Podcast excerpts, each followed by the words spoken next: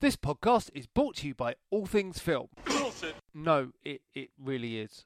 All Things Film, the web's premier collection of independent movie and TV related podcasts. For more, check out www.allthingsfilm.co.uk or search All Things Film on iTunes, Stitcher, or TuneIn Radio.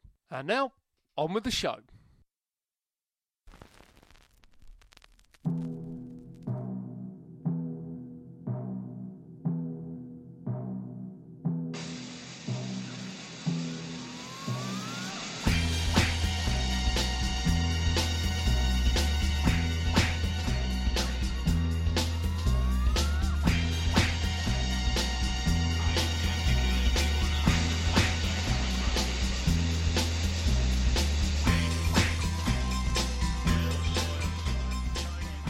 Welcome to Podcast on Fire 194. It's gambling season time again, and we're talking All for the Winner and God of Gamblers 2.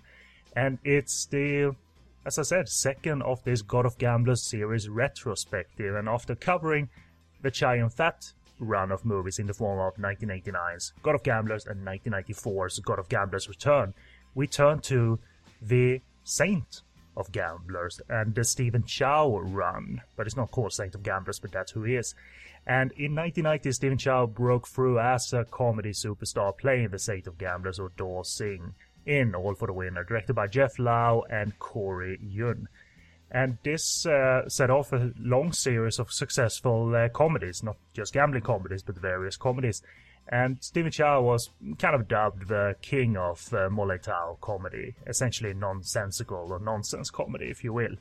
And then the universes merged in the same year as All for the Winner for God of Gamblers 2, with Stephen Chow reprising his Saint role, and he was paired up with Andy Lau's Knife from God of Gamblers from the year before. Instant success box office wise, and this was headed by Wong Jing. And will it is it confusing? I'm sure it is, but we will try to hammer it hammer it into your heads during the show. Uh, how these uh, universes merge and uh, all the spin-offs and what have you. I guess that's the series uh, intention too. But uh, we'll uh, we'll talk of all of that. I'm going to be in with me again to assist me in breaking it all down and review the movies. Is Paul Fox coming to us from Hong Kong? So hello, buddy. How are you? I'm doing very well. How are you, sir? Very good, very good. I'm not uh, turned into a rampant gambler yet or anything. I'm not there, out there playing baccarat and uh, like uh, going to local casinos or anything. I'm still the most boring person in terms of like I, I don't like to gamble. It's boring, you know. I just know two jokers beats everything, right? Well, th- then you're more of an expert than I am. I don't know. At least on this show. Hey, hey I, I recognize one of the games uh, in the actual films. I think they play blackjack at one point. Like, hey, I can follow it. I can follow it. That's like 14, 18, 20, 21 blackjack. Still doesn't make me go out and uh, play it because um, I'm too paranoid in terms of these things. Like, uh, do you do any uh, uh, any like weekend trips to Macau at all? Your, you and your family? To and uh, because Macau is obviously a, a big big gambling haven, if you will. Oh yeah, it's gotten huge, and especially since the Western casinos have come and and kind of tried to rebuild uh, a strip in Macau with the new Cotai area.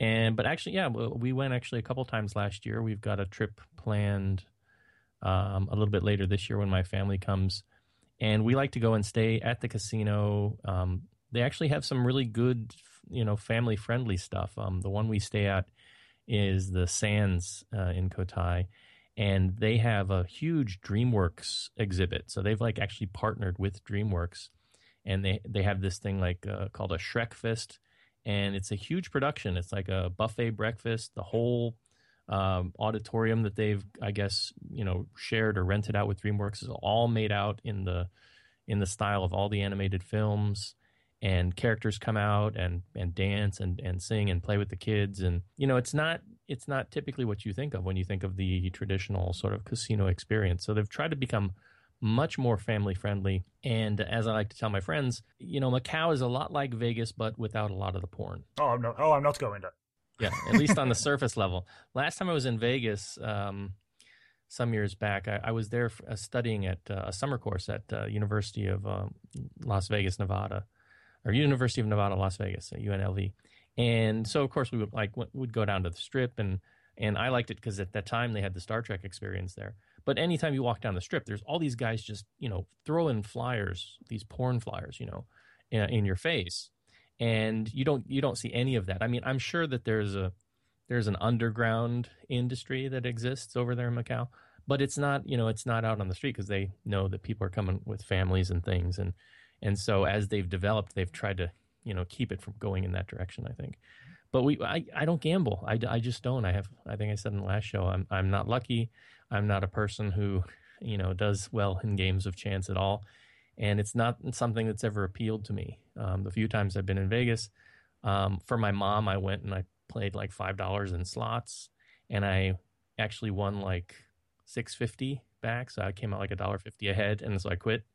so I beat the house but yeah, that's it. I don't find you know uh, I'd rather go sink my money in you know buying some DVDs or, or watching a movie or something that's gonna that's gonna be you know a, a good return for me on on the investment. Uh, okay, okay. We'll uh, get into it after some short uh, contact information. So shortly you'll hear our thoughts on All for the Winner. But first of all, this is Podcast on Fire and gambling season on the Podcast on Fire network. Our website, podcastonfire.com. I can tease already, we'll be doing a bonus episode at the end of this series, which is three episodes long. So when that's uh, when the series concludes, there will be a website exclusive bonus episode only on that site, not downloadable from iTunes or Stitcher and what have you. If you have any questions or feedback, email us podcastonfire at googlemail.com. We are reachable on Facebook as well, facebook.com forward slash POF network. But the main discussion goes on in our group. You can reach that by searching Podcast on Fire Network in the search bar. Our Twitter handle is at Podcast on Fire.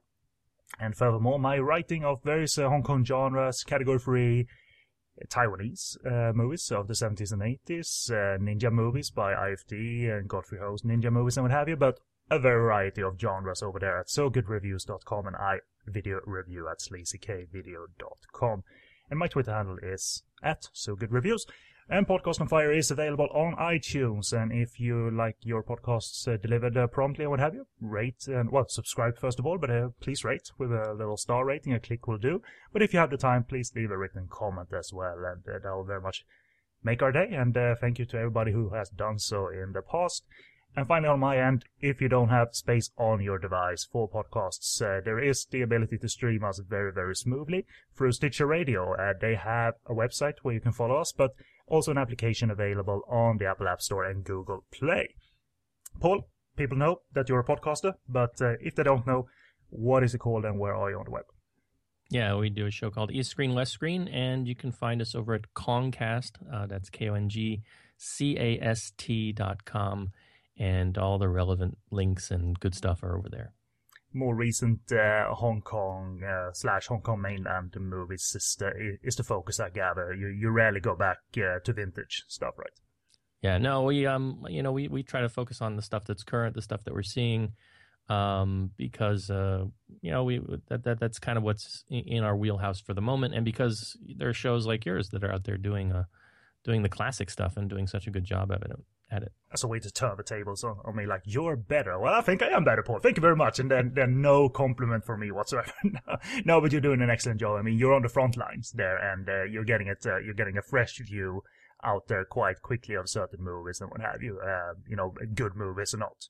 I do have to say it is it is it is an honor and it's great to always be here because I think we said on the last show, you know, I, I wish I had a time travel machine that could take me back to you know this era of movies because for me this is where it's at the era where there was a Stephen Chow movie every few months, seemingly at least one or two each year, maybe several. You know, that that would be fun. Like like category three, category three, Stephen Chow, Stephen Chow, category three, category three. You know, if you went into 1993, that would be like lots of porn and lots of comedies.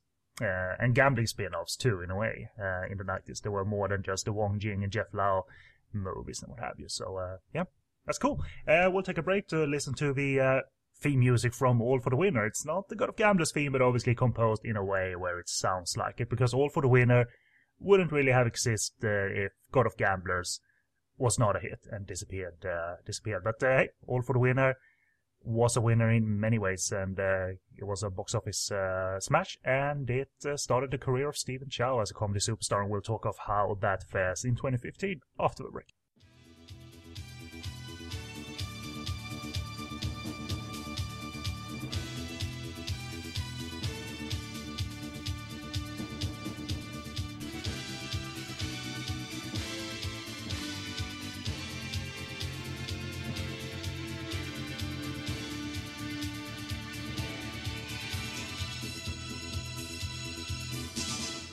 Welcome back. And the first movie that we're to discuss of this episode, the second out of three and in the gambling season, God of Gamblers retrospective, is All for the Winner from 1990 and plot from the Love HK film review of the film. So, quote, the plot of this whackfest concerns Sing, played by Stephen Chow, a dumb, lovable, and superpowered mainlander who comes to Hong Kong from China to visit his uncle Tat, played by Man Tat, Stephen Chow's co-star in many of his comedies uh, from this point on. At first, he only gets on Tat's nerves, but when it's revealed that he can see through objects, Tat gets some funky ideas. He employs Chow as door-sing or the saint of gambling, and proceeds to set him loose on the gambling world. Sing ends up making a ton of bucks at the gambling tables and attracts the attentions of two rival gangsters played by veteran actor Paul Chun and the film's co-director Jeff Lau, who plays a Taiwanese character here.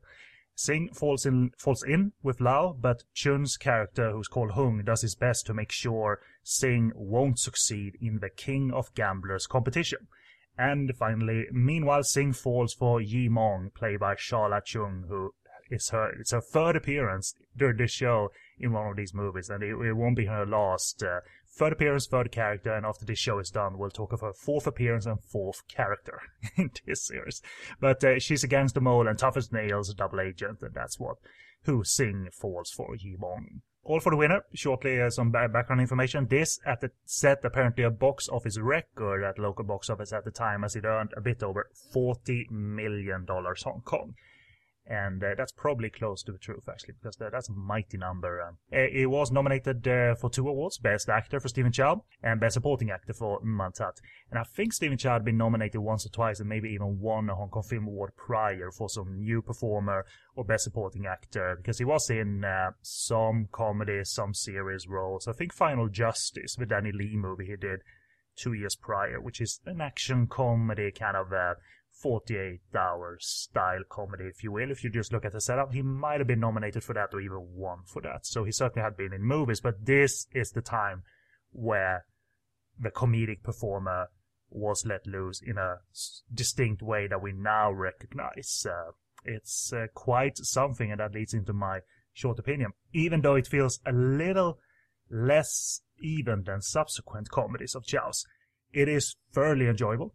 It's amusing to even laugh out loud, laugh out loud funny, and it's got just the right silly touches by an already well-developed and instinctive comedic performer, and it would get better, but the thing is, it's already good.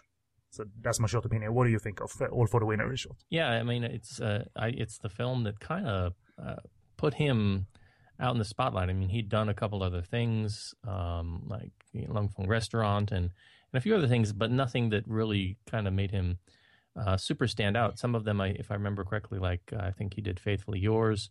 You know, they were uh, collage pieces with uh, other big stars at the time, and so here it's really a chance for him to kind of shine on his own, and also set up this um, what would be kind of a long-going partnership with uh, Man as well. Do, do you feel, as a movie within the gambling genre, do you think it's feels like a cash in, but like became bigger than intended, you know, in feel. I mean, do you see that? That it's definitely trying to tap into that, but it had another element that just made it like above any uh, any cash in, uh, i.e., Stephen Chow's breakthrough performance. Well, sure. I think if you you know you can look at many of the the set pieces that they do where they're actually poking fun at God of Gamblers and the the conventions that that film establishes. You know, the slow mo walk and the the gelling of the hair. Oh, I didn't even spot that. You're so right. Oh my god, I I love that guy, but you're totally right. It's definitely related. So you, you know, I think that the, the intention was that all right, here was this big film, you know, from, from a couple years ago. Let's make fun of it, and and a lot of Hong Kong films do this. But in addition to that, you had Stephen Chow kind of establishing his style of comedy, at least in this sort of first phase uh, of his career. Um, that that, or, or, maybe maybe it's the second, I guess, because some people might point to uh, some of the work he did early on. He did some TVB dramas with Lau Ching Wan and, and I think Tony Leung and, and others. Yeah, so so maybe some people would consider that his kind of the first phase phase of his career. But I think in the West, we came to know him uh, very strongly through uh, you know, this movie and the movies that would follow, and his style of humor, you know, the Mo Tao humor that he establishes here. Um, of course, that would run out at a point, and and people start would start to say that oh he's kind of doing the same shtick again, you know, sticking the tongue out and and and making the silly faces and doing the, some nonsense lines. At a certain point, people were like, "Oh, it's kind of him again," and so he had to redefine himself, and then we start to see that redefinition take place in the later part of the '90s. Especially when he started directing himself or co-directing, it was clear that that was a new step for him. Like yeah. uh, if you fast forward to from Beijing with Love, it's not all for the winner recycled or anything. Uh, it's it's definitely bigger and uh, and still silly. Uh, lots of violence too. So there you go. And you can in in in some ways you can say he's he's a little bit um, akin to Tarantino in that he loves film and he loves media. You you get the sense that he knows film and media quite well, and he's able to play with uh, conventions and things that influenced him, and, and we see that that really start to show here um, and carry through his other films as he makes fun of you know or or maybe makes fun as pays homage to uh, people like Bruce Lee and then later you know uh, uh, James Bond and then other other film genres, cartoons and things that um, you know would show up as as devices in his work. You know a little bit more Chinese than I do, so I always heard beforehand before I watched Stephen Chow movies that this is comedy that's not really well translated to the West, and that kind of scared me because are they even going to be able to convey the Cantonese wordplay and the fast talking and the banter between characters?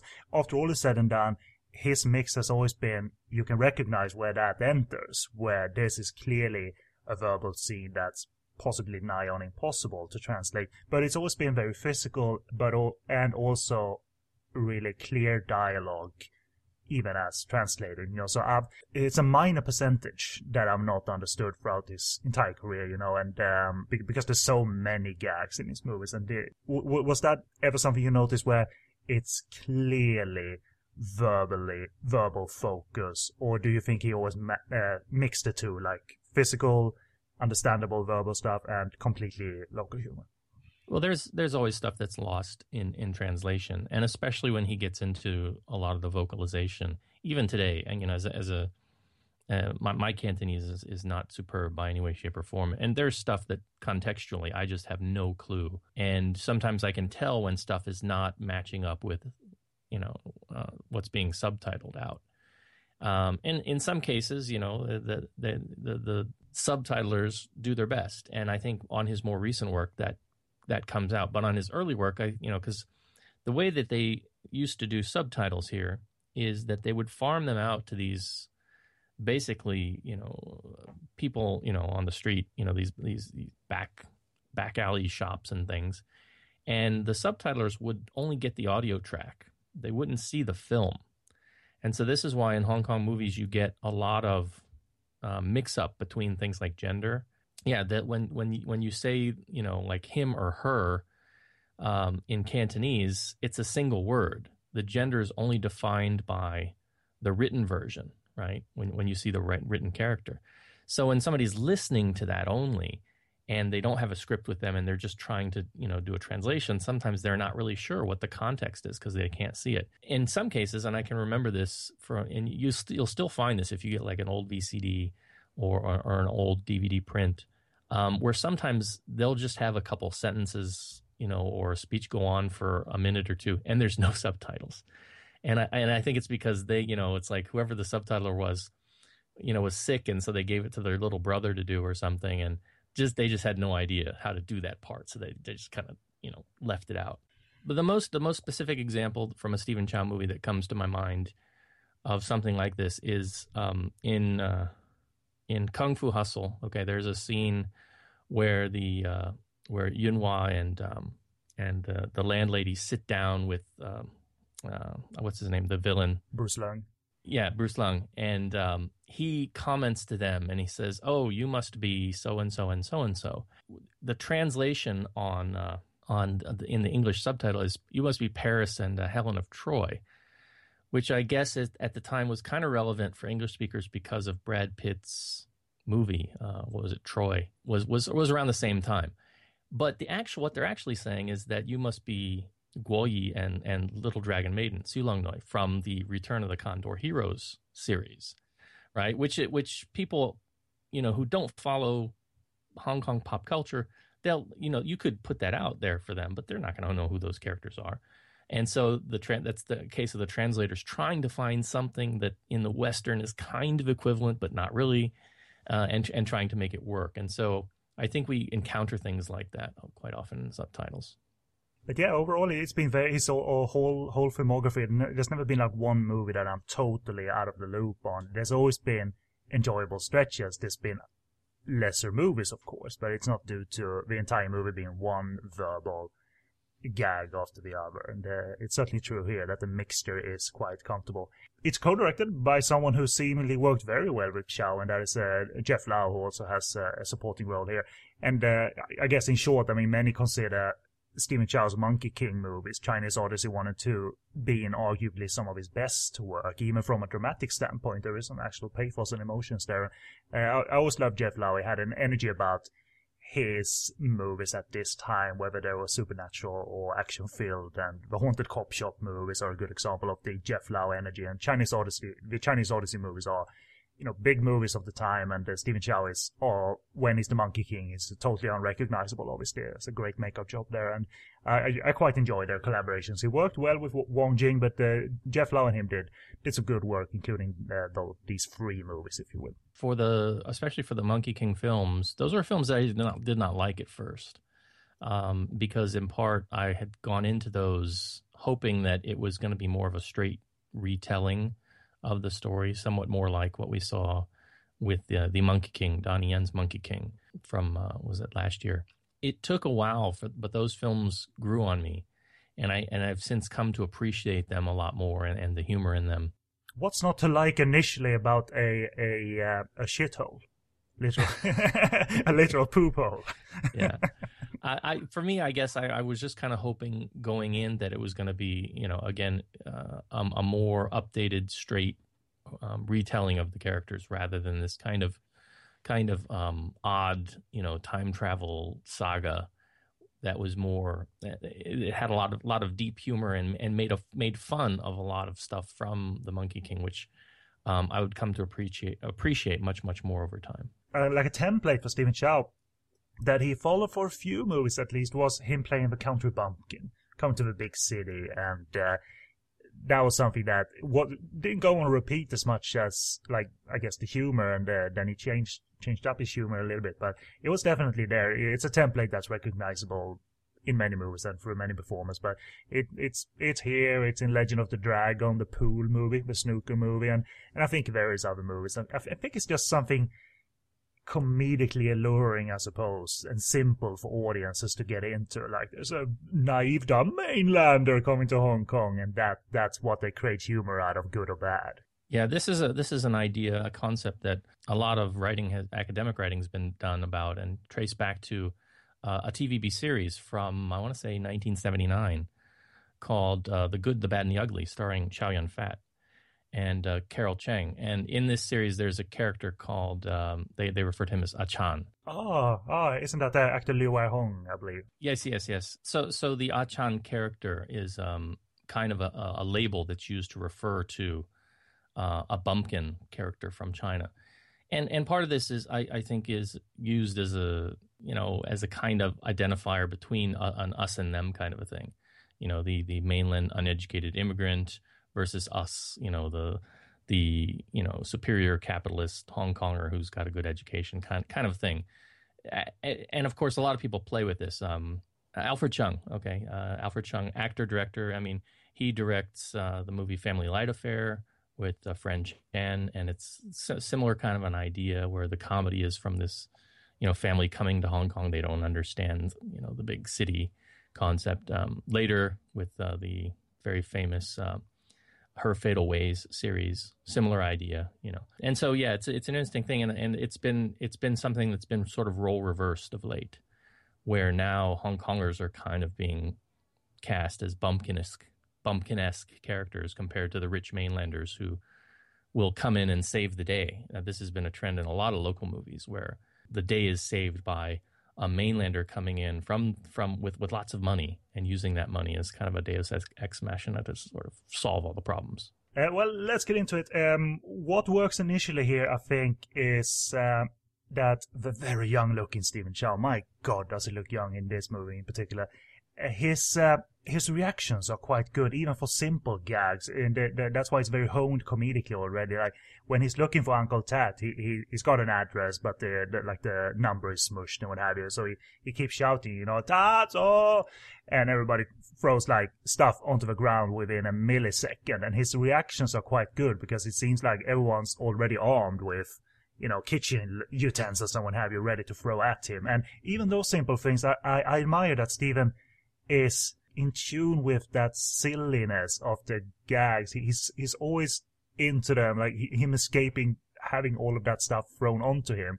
I just find that completely irresistible, and that is comedic timing. It obviously comes from the director and all the collaborations here, but that is really comedic timing early on that would continue to develop. Uh, and even if it seems simple, I promise you, Paul, and I'm sure you can relate, it's probably not simple to convey it in, in a way where people are on board with it. And obviously, people were. Uh, the box office speaks for itself, you know. Yeah, well, I think it. I mean, it, it's clear that it was something that uh, was that the people wanted. Obviously, I mean, again, this movie ran for a period of what a month, I think, uh, in total running running time, and, and that that and, is long for a Hong Kong movie at that time. Yeah, and and I mean, it broke was breaking uh, box office office records as a result. So something about his timing, his reactions, um, and his humor was a change up from comedies that had come out previously, and and there was something there that people really wanted and responded to.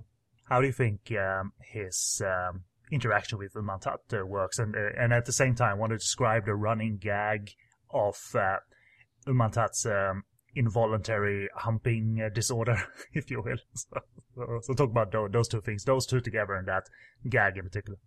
Yeah, so uh, apparently there's a genetic disorder in, that runs in the family, so that any time he refers to him as by, by his full title, his uncle, uh, and his name, uh, Uncle Tot, then he convulses and he becomes lecherous and attacks the nearest thing, whether it's an in, in, inanimate object or a person or a woman.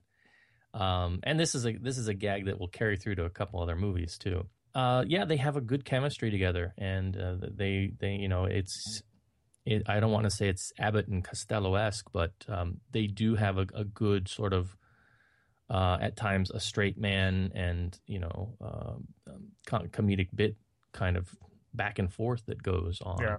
that works really really well and sometimes you know it comes down to the dialogue and there are things i can remember being in in the theater and there would be moments where people would be laughing and i wouldn't right? Mm-hmm. Because again, the translation of the subtitle may not have come across as funny as what they are what they're actually saying.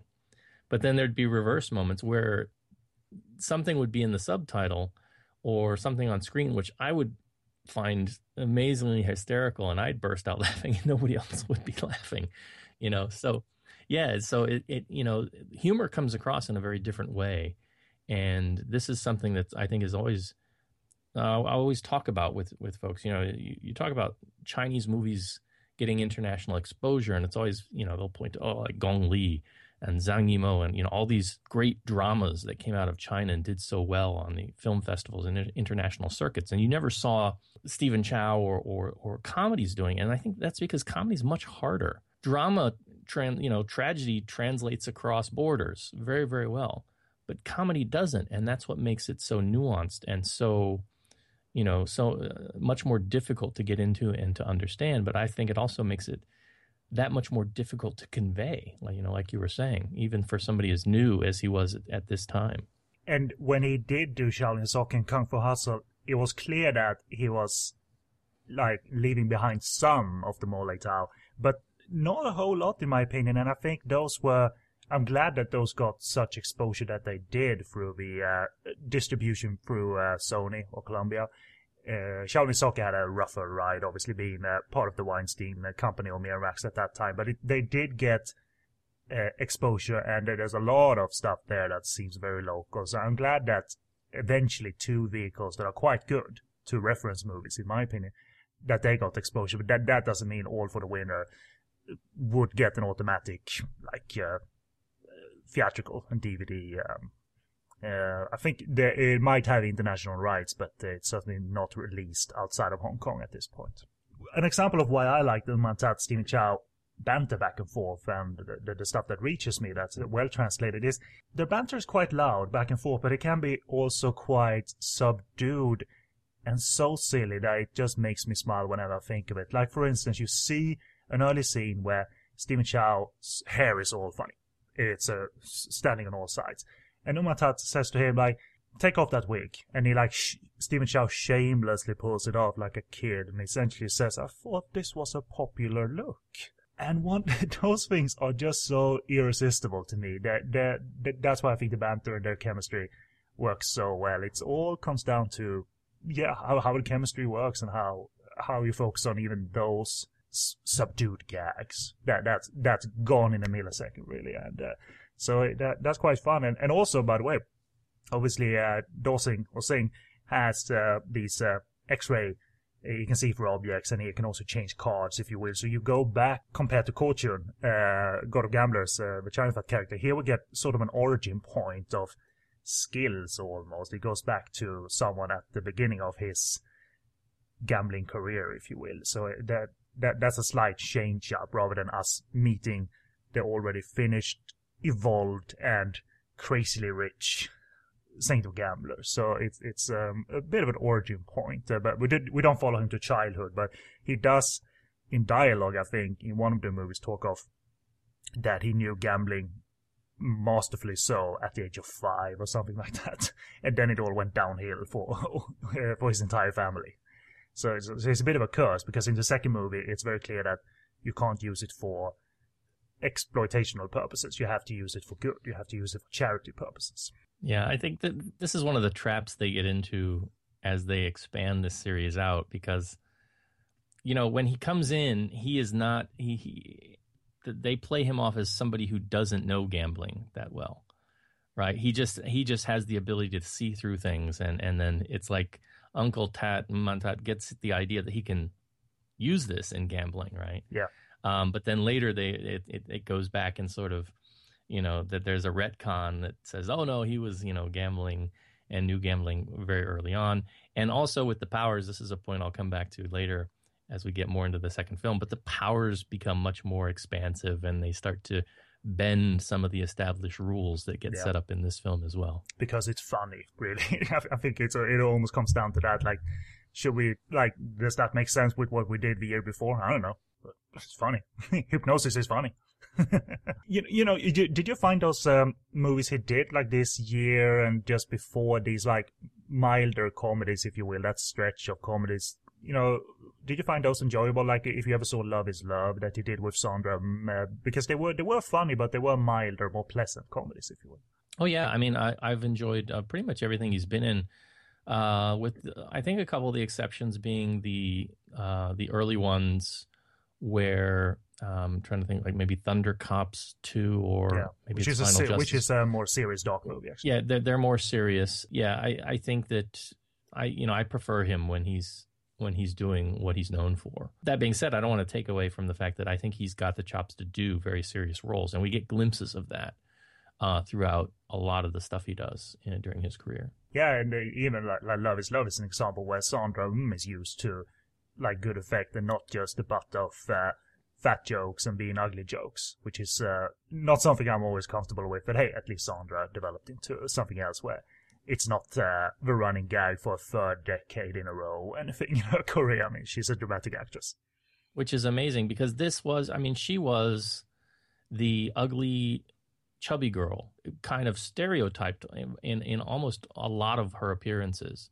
And she had many, many appearances. I mean, it was always good to see her come into something like Love is Love where you know she was kind of front and center as as a leading lady, but very often she was relegated to the kind of role she had in this movie, where she's kind of the you know bossy loudmouth girl, and uh, you know she's she's a little bit chubby compared to the other leading ladies on the screen, And to to to see her then, and to con- look at the, what she does now, it's almost like night and day. It's it's it's you know it's it's pretty amazing, especially this year. I mean, with the film she's just done, where she's actually playing a male role and pulling it off amazingly well. I don't know. How, how do you think uh, Jeff Lau and Corey Yuen like balances uh, the uh, like the Stephen Chow and Oom Tat front center and like the side stories with the Corey Yuen character and the Sandra character and Angelina Lo character, like the family that that it comes to, you know, because I I don't think I care very much about like the Corey Yuen, Angelina Lo, and Sandra Um scenes in actuality. I think they stole the movie whenever they focus on them. I think I would have agreed with you probably back in the 90s. But actually, rewatching this film and, and getting a, a different take on it this time, one thing that popped out in my mind was okay, so you have the co directors, Corey Yuen and Jeff Lau, and they're both in the film, right? They're both playing, uh, uh, you know, roles. In, in one case, Jeff Lau is this rich big spender from Taiwan who's trying to recruit uh, Stephen Chow's character to come play for his team in the in the championship uh, and kind of get him away from Paul Chun Pui, who also wants to to control him. And Corey Yuen is this guy who you know is living with uh, Uncle Tat and and the you know these these other ladies, and you know they're poor, and I guess they have a it, it's not their daughter. Or, uh, I, I wasn't really clear on the relationship, but there's like a young girl who needs a needs an operation at, at a certain point because she's having issues. But they seem to have a very close knit connection. And there's a point later in the film where it actually it actually sets up a parallel between these two directors, right? So on the one hand, you have uh, director Lau, who's kind of the path to the dark side, right? Uh, you know, the the gam become a gambler and and get big money and and you know and and go down that path. And but later the Corey Yuen character is kind of like saying, you know, you know, what's important is family and and and this kind of thing. And so the the two of them, you know, set set up these kind of t- like little little devil, little angel uh, kind of. They they play these kind of roles for the Sing character, and ultimately he you know ends up making a decision based on his interaction with both of these these men throughout the course of the film. That wasn't that apparent to me the first time I remember watching this film, and even on subsequent re- rewatches when I would later get it on video. But this time, I don't know why that stuck out in my mind a little bit more. I mean, that latter reveal does when Corey has more of a dramatic uh, scene where he lays that all out. I think that's valid to have in there. But like the prior scenes, I think stole the movie.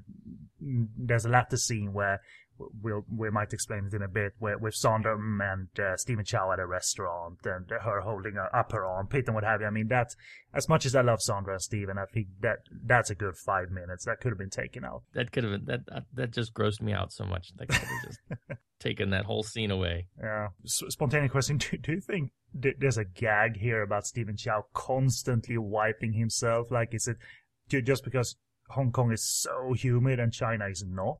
you know, a sweat rag. I think I think that's part of it, and also again highlighting the fact that uh, it's not it's hot. They're poor. They don't have air conditioning. You know, uh, just again focusing on on you know the, the idea that they have no money, and then they have they have this power and this temptation. You know, they could live the high life. But but it's uh, put great use because that sweat rag because this is a stretch of movies as you alluded to where the Bruce Lee influence on Stephen Chow was very evident cinematically. And in these beginning years of his comedic career, he did kung fu in movies. Uh, comedy kung fu, but still kung fu. He did action, and Stephen Chow is a martial artist. So it's not uh, a far, you know, far-fetched thing, if you will. And uh, it, it's that whole scene, the fight scene in the alley, where he does the whole fist of fury punch in slow motion, and the sweat rag lands on his head afterwards it's on the theme also of extreme comedic violence in Stephen Chow's movies with in this case, you know, Oom Tat getting beaten by pipes, which is it looks quite violent, and you even see that later on in Shaolin Soccer with the whole the bottle scene where Stephen Chow gets bottle over his head, but in fact he's not the one with the strong head. Uh, Wong Yat Fei is, so it's that almost gory sense of harsh physical comedy that, that I so enjoy in these movies, especially when a lot of people are beating up one person in these movies. And it's evident here in these, uh, this alley fight scene. Uh, I don't know if it's a stretch to see Steve. I, I mean, it's quite, it's not something you're comfortable necessarily with because you rarely see it. Him doing action and kicking and what have you and engaging in martial arts choreography, but it, it's, it's kind of enjoyable, uh, I suppose. It's because it's this stretch only and that would phase out. You know what I mean? So, yeah, I think it's something that again he he always wants to tie back into homages to uh, things that influenced him, and he's been very vocal about you know Bruce Lee being a big big influence on him. And so yeah, that that's a great scene. I, I had had that marked down when the handkerchief you know kind of comes down after that sort of very powerful traditional shot. But um, we we again get some of the ideas too because they've got this the sort of um, the punch through action that goes here as well and uh, we'll see that again in a couple years with uh, Fist of Fury '91, and and so we get some things here that maybe he had already worked out in his mind stuff that he wanted to do, or maybe it came up in the course of of the shooting of this film where you know ideas got bounced around, and he said, "Hey, I want to build on this for a, a future film." Sharla Cheung looks fantastic doing action in this movie and really doesn't look at all doubled. She is really kicking and punching and using guns really well. Never seen her do action this well before. This looks amazing. Yeah, I think I think that she she does um, pretty well here. I mean, considering again, as you said, this is the third time we've seen her, and in the first two appearances, she was kind of cannon fodder. to put it bluntly. So it's nice that she, even though this, you know, this is a is actually the second film in the series, so we've kind of jumped backwards. But uh, yeah, it is nice to to see her you know, take on more of an action role here. The thing that I had a problem with was this whole weird love triangle that exists between her, Chow, and uh, a character played uh, by Vincent uh, Wan Yeung Ming. That whole thing, I just thought, you know, we talk about filler. There's that. I think they could have done away with a lot of that. I think they could have just played this off as you know, a, a very straight up, you know, infatuation and she having just no interest. I know that there's there's a couple plot hooks that come in a little bit later with regard to allegiances, but I think that that could have been easily written been written around, and they could have just done without the the love triangle. Uh, there, there's one scene, and, and, also this scene could have been cut. Uh, uh, Sheila Chan, Chen Solan, who comes in as a bodyguard at one point and there so you know she like gets hired on to be a bodyguard and there's an action scene that immediately follows and then we never like see her again um, so it's kind of like they just needed an action scene filler and i don't know maybe she was you know had had contract with the studio or something so like yeah put her in and we'll just you know do a quick action scene here and then we'll not hear from her again. Another another thing that I think kind of with this movie a little bit more different than the first one is that because there's quite a bit more action, I think we don't get as much focus on gambling. At least that's how it feels to me. Um, it feels like there's a little bit, you know, there's a mixture here of action, comedy, gambling, whereas the first film had that mix, but the balances were different. Yeah. You know, maybe a bit less comedy um, and a bit more focus on gambling and a little bit of gunplay. Um, but here, the balance is there, but it's a little bit different.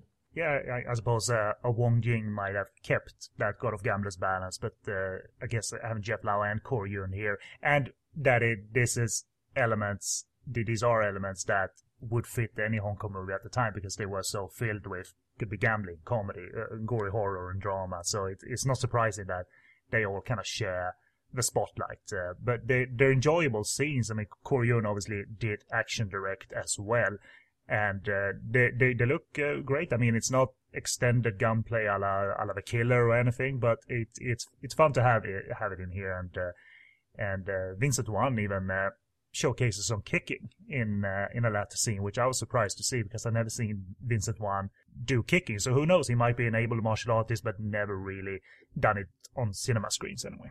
One one of the other comedy bits I think uh, might be worth mentioning that people who are, if they're coming to the film now may not uh, pick up too much on. There's a scene where um, they bring Sandra Um out and she's dressed up as the goddess of democracy. Yeah, that was uh, lost on me. this is a reference to actually the statue created in Tiananmen in 1989.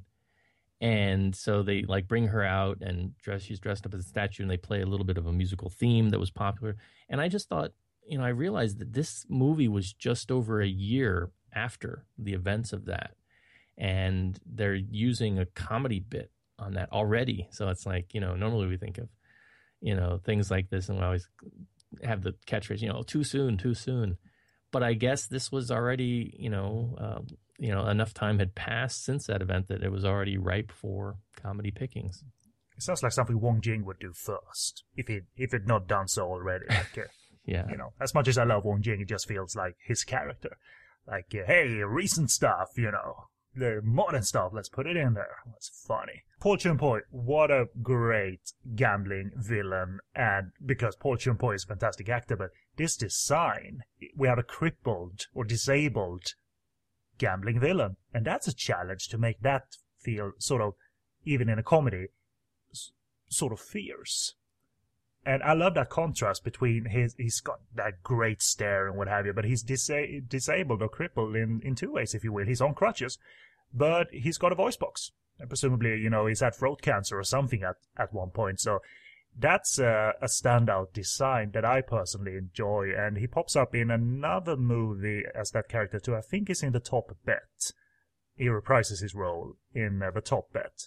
Otherwise, I don't think Paul Chun has gone down this route again. But I, I, I love that impact that he makes, uh, uh, speaking with that voice, obviously, and walking around on on, on crutches. So, uh, any thoughts on Paul Chun Pui in general and this movie? when I when I first got into the cinema back in the in the late '80s, early '90s, he was always come, popping up as a villain.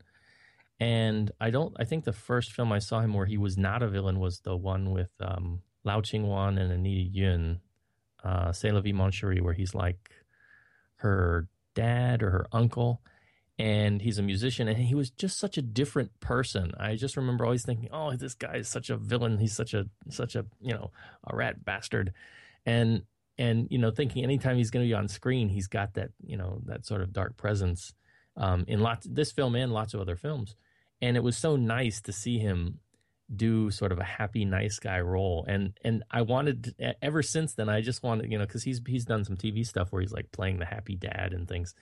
And I like seeing him in that much more. I mean but it shows his range that he's able to to bring out you know a good broad range between playing very nice, nice, friendly characters and playing really just dark, dark villains. And uh, the older brother of uh, Derek Yee, and uh, I always forget who's the half brother in that uh, eh, between Derek Yee and David Chiang or John Chang. Uh, but but uh, he's the older in that show business family. They're all their their their parents were actors as well, so it, it ran in the blood, if you will. And Paul Chun Pui often turns up in Derek Yee's movies in supporting roles, and that is indeed a Derek Yee movie, C'est la vie, mon chéri. This movie also breaks uh, the universe rules, if you will, for, because as you remember, Paul, and listeners, the God of Gamblers never has his picture taken. But uh, there's plenty of video to uh, to study for uh, Sing and Uma and that video is from God of Gamblers. They're watching his slow motion entrance into the final gambling scene, uh, picking up style tips. So the, the second movie breaks this rule as well because he has a framed photo of Chow Fat on his wall. So I mean, it, his uh, his control, Ko Chun's control, is clearly. Uh, uh, you know, he's let that go because he's had his picture taken and his video in circulation. Indeed. But but you know, it, it's not something you you um, really get annoyed by. You know what I mean? Because it is a comedy universe. We're not talking like Marvel here or DC and Superman and Batman here. Like uh, uh, like ba- Batman, um, like having his mask off in one movie and on in another. I mean, uh, that would be disastrous. But here it's it's comedy for heaven's sake. So, but it leads to one of the, I, I guess, the greatest, uh, one of the greatest, most more memorable gags here because he's picked up style points and Sing being a naive mainlander, wacky mainlander, he sees that, oh, he walks slowly into rooms. Okay, okay, gotcha, gotcha. What happens when uh, Sing meets Paul Chun for the first time and he's and he walks into the room? Paul, want to describe that gag a little bit? Just walking very, very slowly while everybody's, of course, moving at their normal pace, waiting for him. And then they, of course, as we mentioned, they also build on this uh, this gag with the hair gel. Not being somebody who has ever gelled my hair like that, I don't know if, if it's like a super lard base that they're using. Because, you know, if you've seen, you know, Chow Yun Fat in his slicked back hair roles, it's pretty heavy duty. Yeah. And so they keep making reference to the fact that this stuff smells really bad. So I'm wondering if it's, you know, is it like a, is it a lard? Is it an animal fat base? Uh, you know, what's up with the smell? And maybe it disappears once it hits the hair or something like that because, yeah. uh, you know, sm- you you'll look good, but you'll smell like crap. But, and maybe, I don't know either. I think it's Charles, uh, like, the scene where he really becomes a star in my eyes because he's uh, doing like a trial run gambling kind of deal with Paul Chun to see, and Paul Chun wants to see if this kid has it or not.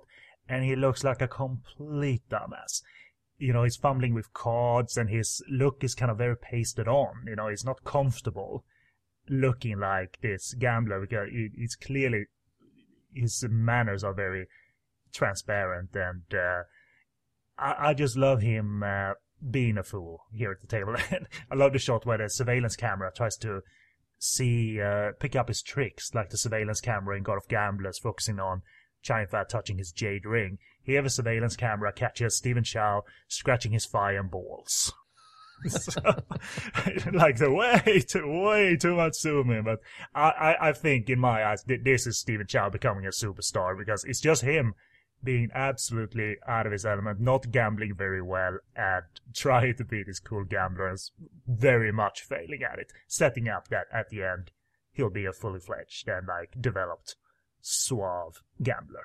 Yeah, I would agree. It's a great moment. Yeah. So it's a good five, ten minutes of him just doing his thing and uh, the camera just being on him. It's great. And it's obviously very physical because him like fumbling with the cards and trying to look cool. And he has his uh, like, uh, bourbon by the side, and he even like almost knocks that over at one point. And I'm thinking this must be either very improvised or very calculated. I want to lean towards very calculated. You can't be super random and get away with and, and create comedic gold every time. So I think. Uh, I've never really read interviews with Stephen where he says like, "Oh no, it's super rehearsed everything," or "Oh no, we improvise all the time." I've never really picked up on how his uh, style uh, throughout his career works. You know. Well, uh, my I think when, especially with the stuff he's directed, uh, the the things that I tend to have read have pointed to the fact that he it's a, there's a lot of improv- improvisation that happens. But I'm wondering, like at this point in time, I mean, he's known, but he's not. He's still not, you know, the Stephen Chow that uh, would would come uh, a couple years later. So I'm wondering again how much you know. You've got two directors. Um, at, who are there working with you as directors and actors. And I'm guessing in their mind, they probably had uh, some ideas of maybe some of the silliness they wanted to play out. And maybe he improvised a little bit, but I'm, I'm wondering, you know, if they were really willing to give him uh, as much free rein, you know, with him still being fairly new. Every movie needs a montage, by the way, Paul. You know that. It's, an, it's almost an 80s movie. So there, there's still that uh, convention. And this movie when uh, Stephen Chow has fallen head over heels in love with uh, Yimong, the Sharla Cheung character. They go on a like, like day trip together and they will get a montage set to partially an English language song. The chorus like goes, let me hold you in the night, touch you in the night, which happens while Stephen Chow has, uh, is happily pissing everywhere. he, he, goes like, I gotta pee, and Sharla Cheung looks him up, and there he is peeing all over the like the leaves and the bushes or what have you. Which is just him as a kid. He's a kid, this character. And he tries do you remember how he tries to play this off when he is discovered? Um well I, I know he looks back at her and then I I don't remember what what well, follows. Well what he does is when he tries to like hey he tries to be the smooth guy, so he picks off off like a branch from a bush, puts it puts that in his mouth and gives to her. like that would be like a rose, really. You should pick up pick a rose, like, but he just picks up a random branch, put that in his mouth, and like, hey, hey, baby. so I mean, yes, he's developing into the saint of gamblers, but is a kid at heart, you know, that doesn't know like that this is seemingly his first encounter with a woman and his first love. So he's uh, he's acting more uh, like a teenage kid, kid or an eight eight to ten year old kid here. But it's wonderful. Uh, she she obviously thinks he's kind of cute uh, he, because he's not like this. Uh, he can't hit on her. He's not that suave. He's just uh, he's just happy to be in love, and uh, he loves her mole uh, that she has in one of her armpits. And at one point, without spoiling the movie, Jimong disappears out of his life, and that's his fuel. And he can't operate. He can't show his powers without knowing that Jimong is near him or in his life. So they, and this is the scene that I just thought uh, went on for way too long. They ask Sandra mm, to play Yimong, and all she has to do while they're going to a restaurant together is to hold up her armpit, show that she has a mole, and that would kind of just act as hypnosis for the scene character, which is stretching this scenario so much into um, like lack of realism, if you will. Sounds funny on paper, but it's a scene that goes on for ages, and uh, I, I just wish that could have been taken out somewhat, and we could have gotten to the final gambling a bit quicker that way.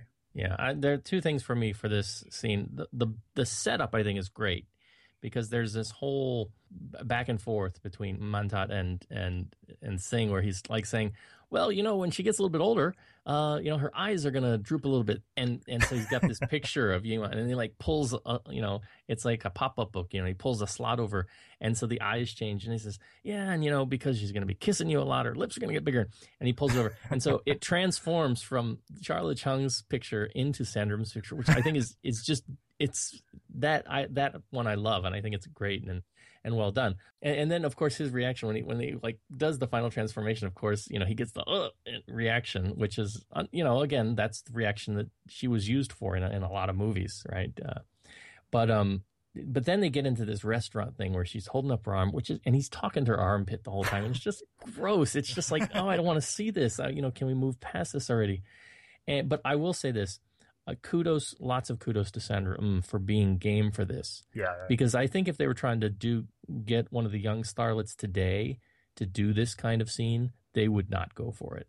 You know, and so you know, I give her a lot of credit for, you know, eh, the director's pitching it to her that yeah, Stephen Chow is going to be staring at your armpit held above your head and talking to it for you know, of this this long scene. And she, you know, she's like, yeah, okay, you know, I'm going to show off my armpit for a good uh, five to ten minutes here. I mean, for, for once, it is like a variation of the gag. They're not making fun of her because she's a little bit thicker or that she has no breasts or what have you, but for what they're focusing on a different part of the body for once, you know. now, yeah. now the armpit.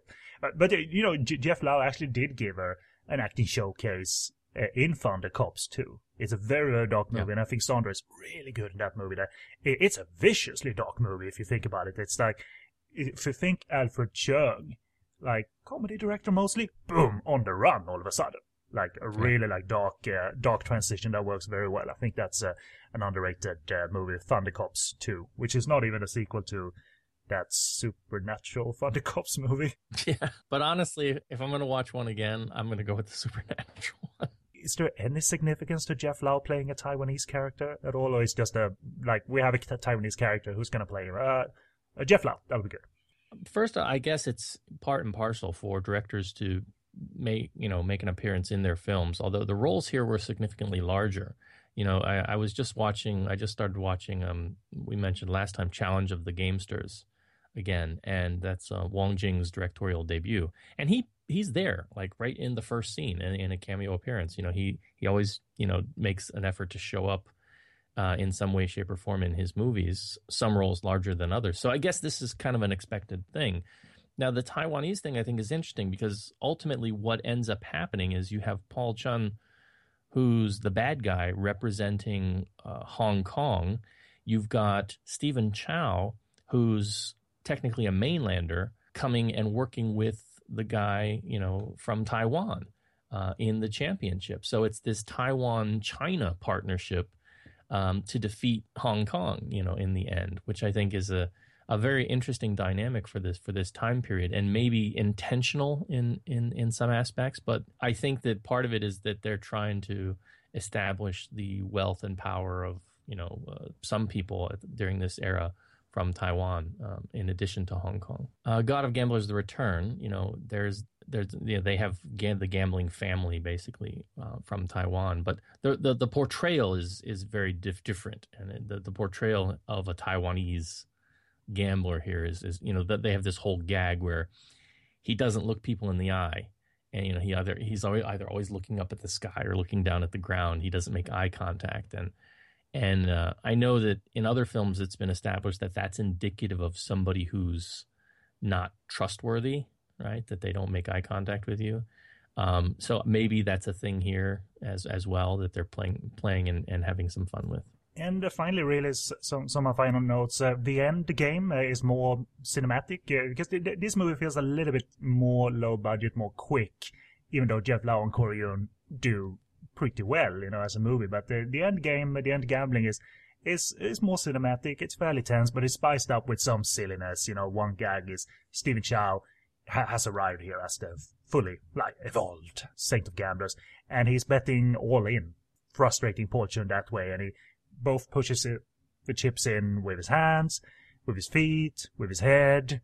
So there's like a mini montage of that, which is pretty funny. But uh, Yuen and uh, Jeff Lau, they're using like the tense nature of it all and the music, and they like pump pump up those significant moments that need to be pumped up quite well. And uh, I'm, I'm also quite semi fascinated with the fact that his ability to change cards, uh, magic, essentially, he's very open with that. You know, uh, he's not doing it on the down low, saying, you know, you, you see, okay, you see him holding his hands together, but it's a very open magic trick that's even more open in God of Gamblers too, because it's almost like a, a duel of uh, of magic there on the table, and it looks the longer it runs, the more silly it looks. But I, I like it. It's not much to say. The more you watch these gambling finales, like close together in these movies, as as we do for this series. But uh, I think he does it well, and it's a it's it's a mix of fairly serious one and a and a very silly one.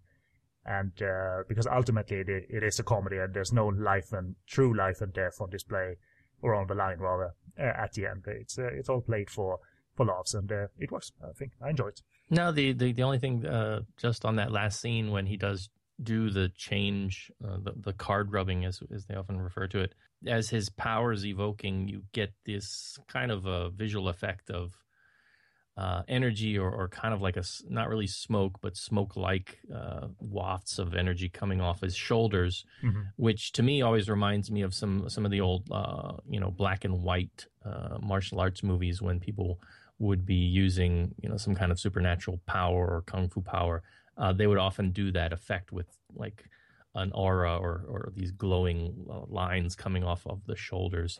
And I'm I'm guessing that in in some way, shape, or form, they're making reference back to that as well. Is really how they also did effects in a way along those lines. Those uh, were the type of animated uh, superimposed effects that Hong Kong cinema could do. I mean, they they it will take quite a number of years before they used uh, computer effects uh, extensively. There, there, there, were a couple of movies that tried at this time and uh, in the beginning of the 90s, but uh, it works for me. That's uh, I, I, prefer it this way, to be honest. I'm I'm I'm an I'm an old bad bastard like that. Uh, I'm I'm in the moment more than a big old expensive CGI moment. Shame that, by the way, um, we, we get end credit bloopers here, which we get in some Stephen Chow movies. Shame that this last scene in the credits, where Um Tat is clearly hitting on a girl, is not subtitled, but that's obviously just as you explained in the uh, initially when talking of subtitles. That that's they kind of once the credits rolled, I don't think they gave them any any more audio. That still happens today. There, there. I mean, there are some films that are better about it, but there are still quite a few films that'll have a an end scene where the credits are like rolling on the right hand side of the screen and something's still going on playing. And a lot of times they'll choose not to subtitle it. Uh, maybe a financial decision or a last minute the editor decides to throw something in after the subtitles have already been cut. And it, it feels like one of the more improvised scenes in the movie. It's the, they, they shoot it in a corner and Um Tat is hitting on a girl and Sing is uh, saying, you know, the magic words of uh, Uncle Tat, and he starts involuntary, uh, involuntary humping again, which, uh, and then just leaves the frames. It's one of those like, hey, let, that, that was funny. Let's shoot one more thing, and they, they rather than cut it, they um, had it here in, in the end credits, and that's that. I'm, I'm, I'm surprised that gag didn't make God of Gamblers 2, to be honest. I would have thought that Wong Jing would have exploited that, like you read about, but nope, uh, no involuntary humping in God of Gamblers 2. Uh, right, as for availability, for the longest of time, this was absent from DVD. It was on uh, VCD and Laserdisc, I believe. But as part of their remaster line, Meija put out a good-looking version a few years ago on DVD. Uh, actually, they put it out twice because the first edition was reportedly missing a scene or two. So they corrected that and put out the new version. And thankfully, they did different covers. Uh, I believe the former cover had Stephen Chow in the chair with uh, the deck of cards and Sandra mm and Sharla Cheung beside him, you know, echoing the God of Gamblers cover with Andy Lau or poster with Andy Lau and Chow Fat. And the correct version has just Chow in the chair, like a close-up shot of him. So, uh, but they quickly corrected that, which is uh, good on them, Maya, for repressing it. I mean, uh, no company wants to spend money on a repress, but hey, they did it. And uh, if you could get it uh, at the time, if you had the um, the cover with only Stephen Chow on it, that those are that's the full version, and uh, the the other cover with the three people on it, that's the old version there. Uh, but now it seems out of print, and uh, you you told me off air and. Um, when we were mes- messaging back and forth that, that, it seems like finding this and Maya discs in general that are remastered seems uh, quite impossible to find in shops and what have you. Yeah, there's quite a few Stephen Chow movies that are available, but none of the gambling movies are. Yeah, but right, like some lie with Fortune Star, and uh, some of the movies he did under the banner Cosmopolitan, so they ended up at Celestial and presented as Shaw Brothers movies, so they might be still be around. Uh, you know, uh, Love on Delivery is one example, and uh, Lookout Officer and things like that. So maybe those are available, and they they make iTunes as well uh, as part of the Celestial uh, library on iTunes, so you can find like Stephen Chow movies like that and Out of the Dark on iTunes. Um, if you have it, uh, then uh, then hold on to it. Uh, it's uh, it's not out there currently. So um, we'll take a break, and after that, we'll confuse you even more by talking of how God of Gamblers 2 plays into the timeline and the movies, uh, how it's connected to God of Gamblers, how it's connected to All for the Winner, and why Stephen Stephen Chow and Andy Lau is in it, and not Chow Fat, and all of that good stuff. So we'll do our best in explaining its uh, its existence at all, I suppose. So uh, we'll uh, we'll take a break and listen to some more God of Gamblers esque music during the break.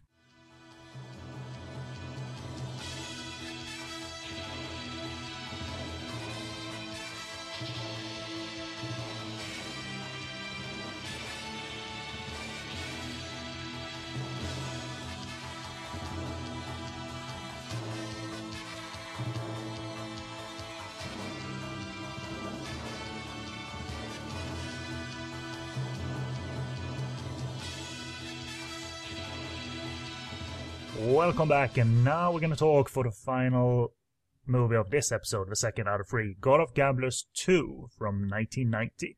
Not God of Gamblers Return again, but God of Gamblers 2, the number 2. We'll explain how it all fits into the timeline and this universe. But first of all, plot from the LoveHKFilm review of the film. Stephen Chow brings his All for the Winner character into the God of Gamblers series. After making a ton of bucks on his own, the character of Sing, played by Chow, and Uncle Tat, and again Ng Man Tat, decide that the best way to exploit his gambling talents is to become the apprentice of the god of gamblers, obviously.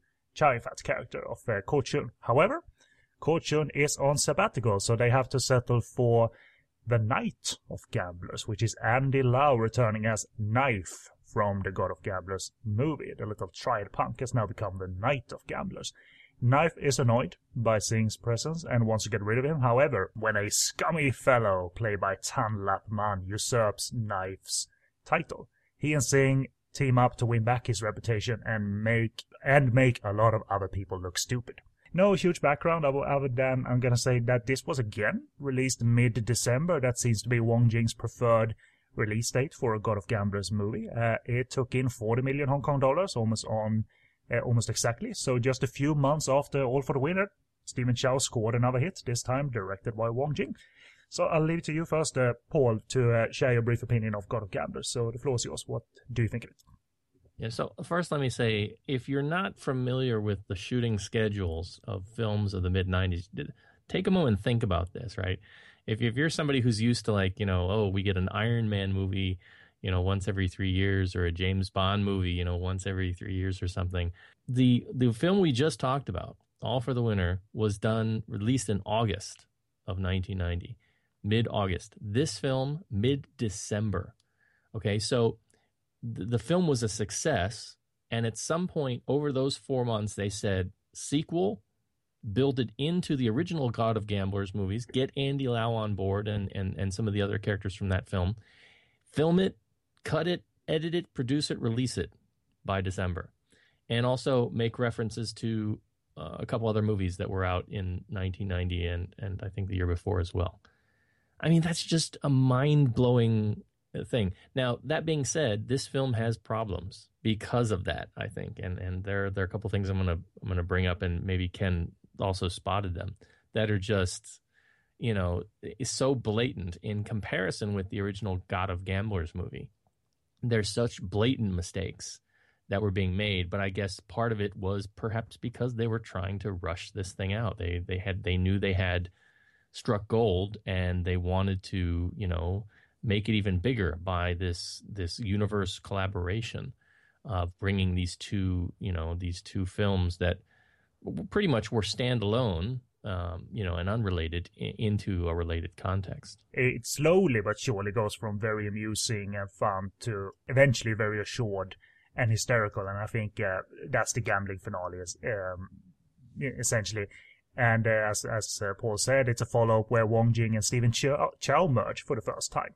Uh, not the last. Meaning we get both Chow's brand and trademarks, and we get Wong Jing's trademarks. Stephen Chow's, they're funnier trademarks, uh, but both are amusing overall. Uh, and I, I, I have fun with this, but I'm sure the details you're going to share that I might not have spotted are absolutely valid, like you read about and even embarrassing mistakes. So, but uh, f- first of all, we've established a little bit how this fits into it all, but I, I thought I'll try and break it down slowly. That God of Gamblers 2, as Paul said, is a sequel in a way to both All for the Winner and God of Gamblers with Chow Yun-fat and Andy Lau because uh, of the characters that merge here. And, you know, the God and the, you know, uh, rather the Knight and the, Sa- uh, and the Saint of Gamblers uh, are, are here. And they were both established mildly as being in the same universe in All for the Winner because Stephen Chow and Ng Man Tat are watching video of uh, of uh, Chow Yun-fat Gambling, which again is footage from God of Gamblers. So here, Sing meets Andy Lau's knife. It's not Andy Lau playing a different character. He's uh, this is events taking place after God of Gamblers, and the movies therefore this became a sequel to both those two movies in a way. However, God of Gamblers Return, which we covered last episode from 1994. This is 1990 with uh, Yun-fat.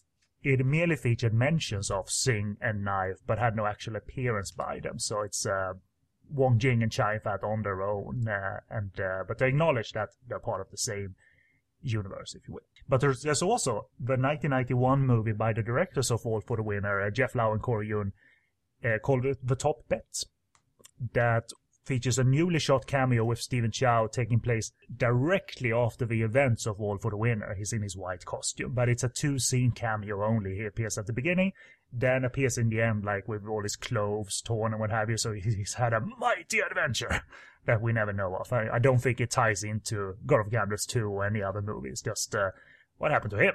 You know, he looked like he'd been mauled by some animal or something. But uh, and and I think the top bet is supposed with Anita Mui in the lead. I suppose she was maybe Sing's sister in the top bet. Do you remember that offhand, Paul? I, th- I think she's his cousin.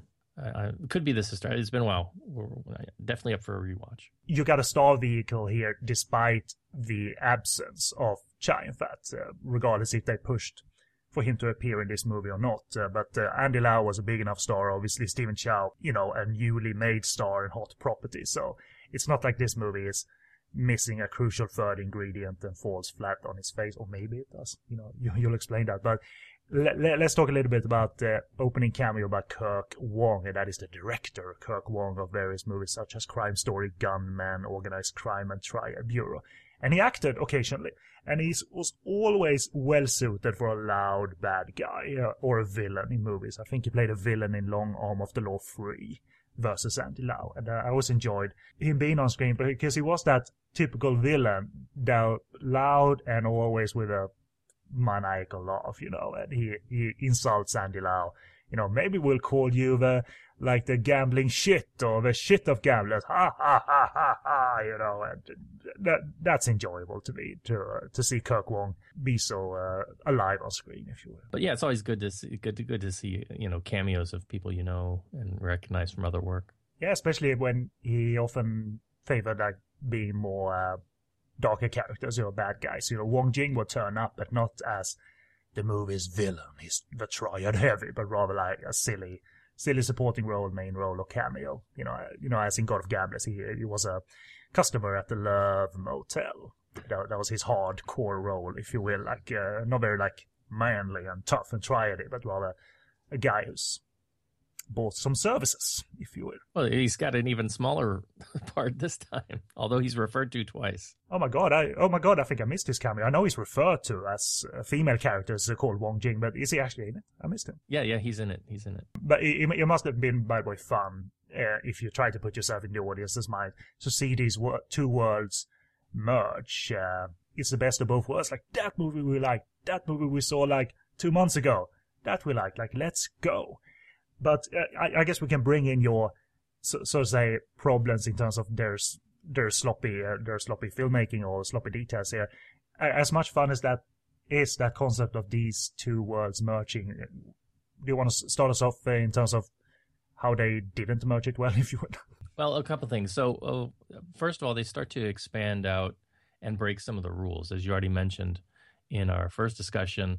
There's the, the one of the opening scenes when we see Sing with his uncle. They're chatting in front of a massive photo of Chow Yun Fat in their living room wall. Yeah, it's not the back image that we're that's been established in the first and, and God of Gamblers Returns.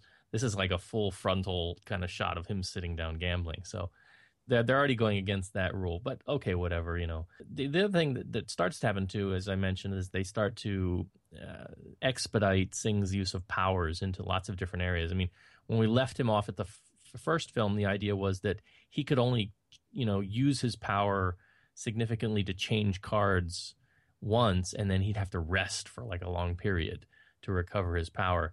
And by the end of this film, of course, he's just going balls to the wall, nutso with using his power in all different kinds of, of, of, varieties. But it makes for comedy gold. So, all right, we'll, we'll you know we'll say, all right, he's expanded his power base, and you know, of course, this is going to be taken to a massive extreme by the time we get to the third film. Um, but yeah, we'll save that for the for the next episode. But technically, there's um, there's uh, some problems, and perhaps the most standout problem for me um, is very early on. Um, there's a scene where uh, there's a shoot. The first shootout, okay, is happening in in Knife's home, and a bunch of villains have come, you know, like they always do. And and uh, fortunately, um, Knife is there with Long Um, his you know uh, Chow Yun Fat's bodyguard is there to protect him. And of course, they're both in speedos, these one piece speedos, which I guess were popular at the time. You know, it's so they start running around having a shootout in their speedos. Now Lung Um goes into this one room which looks like a kitchen. I'm not really sure, but it had pots and pans in it. And he reaches up and he's in his black Speedo, his bathing suit, and grabs a shotgun. The very next scene, a, one of the villains comes in, kicks open the door, and he's there in a full white jumpsuit now. And he blasts the villain, um, you know, to the ground. So not only did he grab the shotgun, but he took the time to do a wardrobe change in mere moments as the villains are coming and chasing him down. Now that's a bodyguard. Yeah. Now, so I mean, obviously, there might have been some footage that you know showed him doing an actual costume change, but it's just such a sloppy edit at that point. Um, it makes you wonder what happened. Did they forget to do that? Or did they start out shooting uh, the action scene one way and forgot that they had established that these characters were initially running around. You know, because a lot of the stuff you know is not shot in proper order.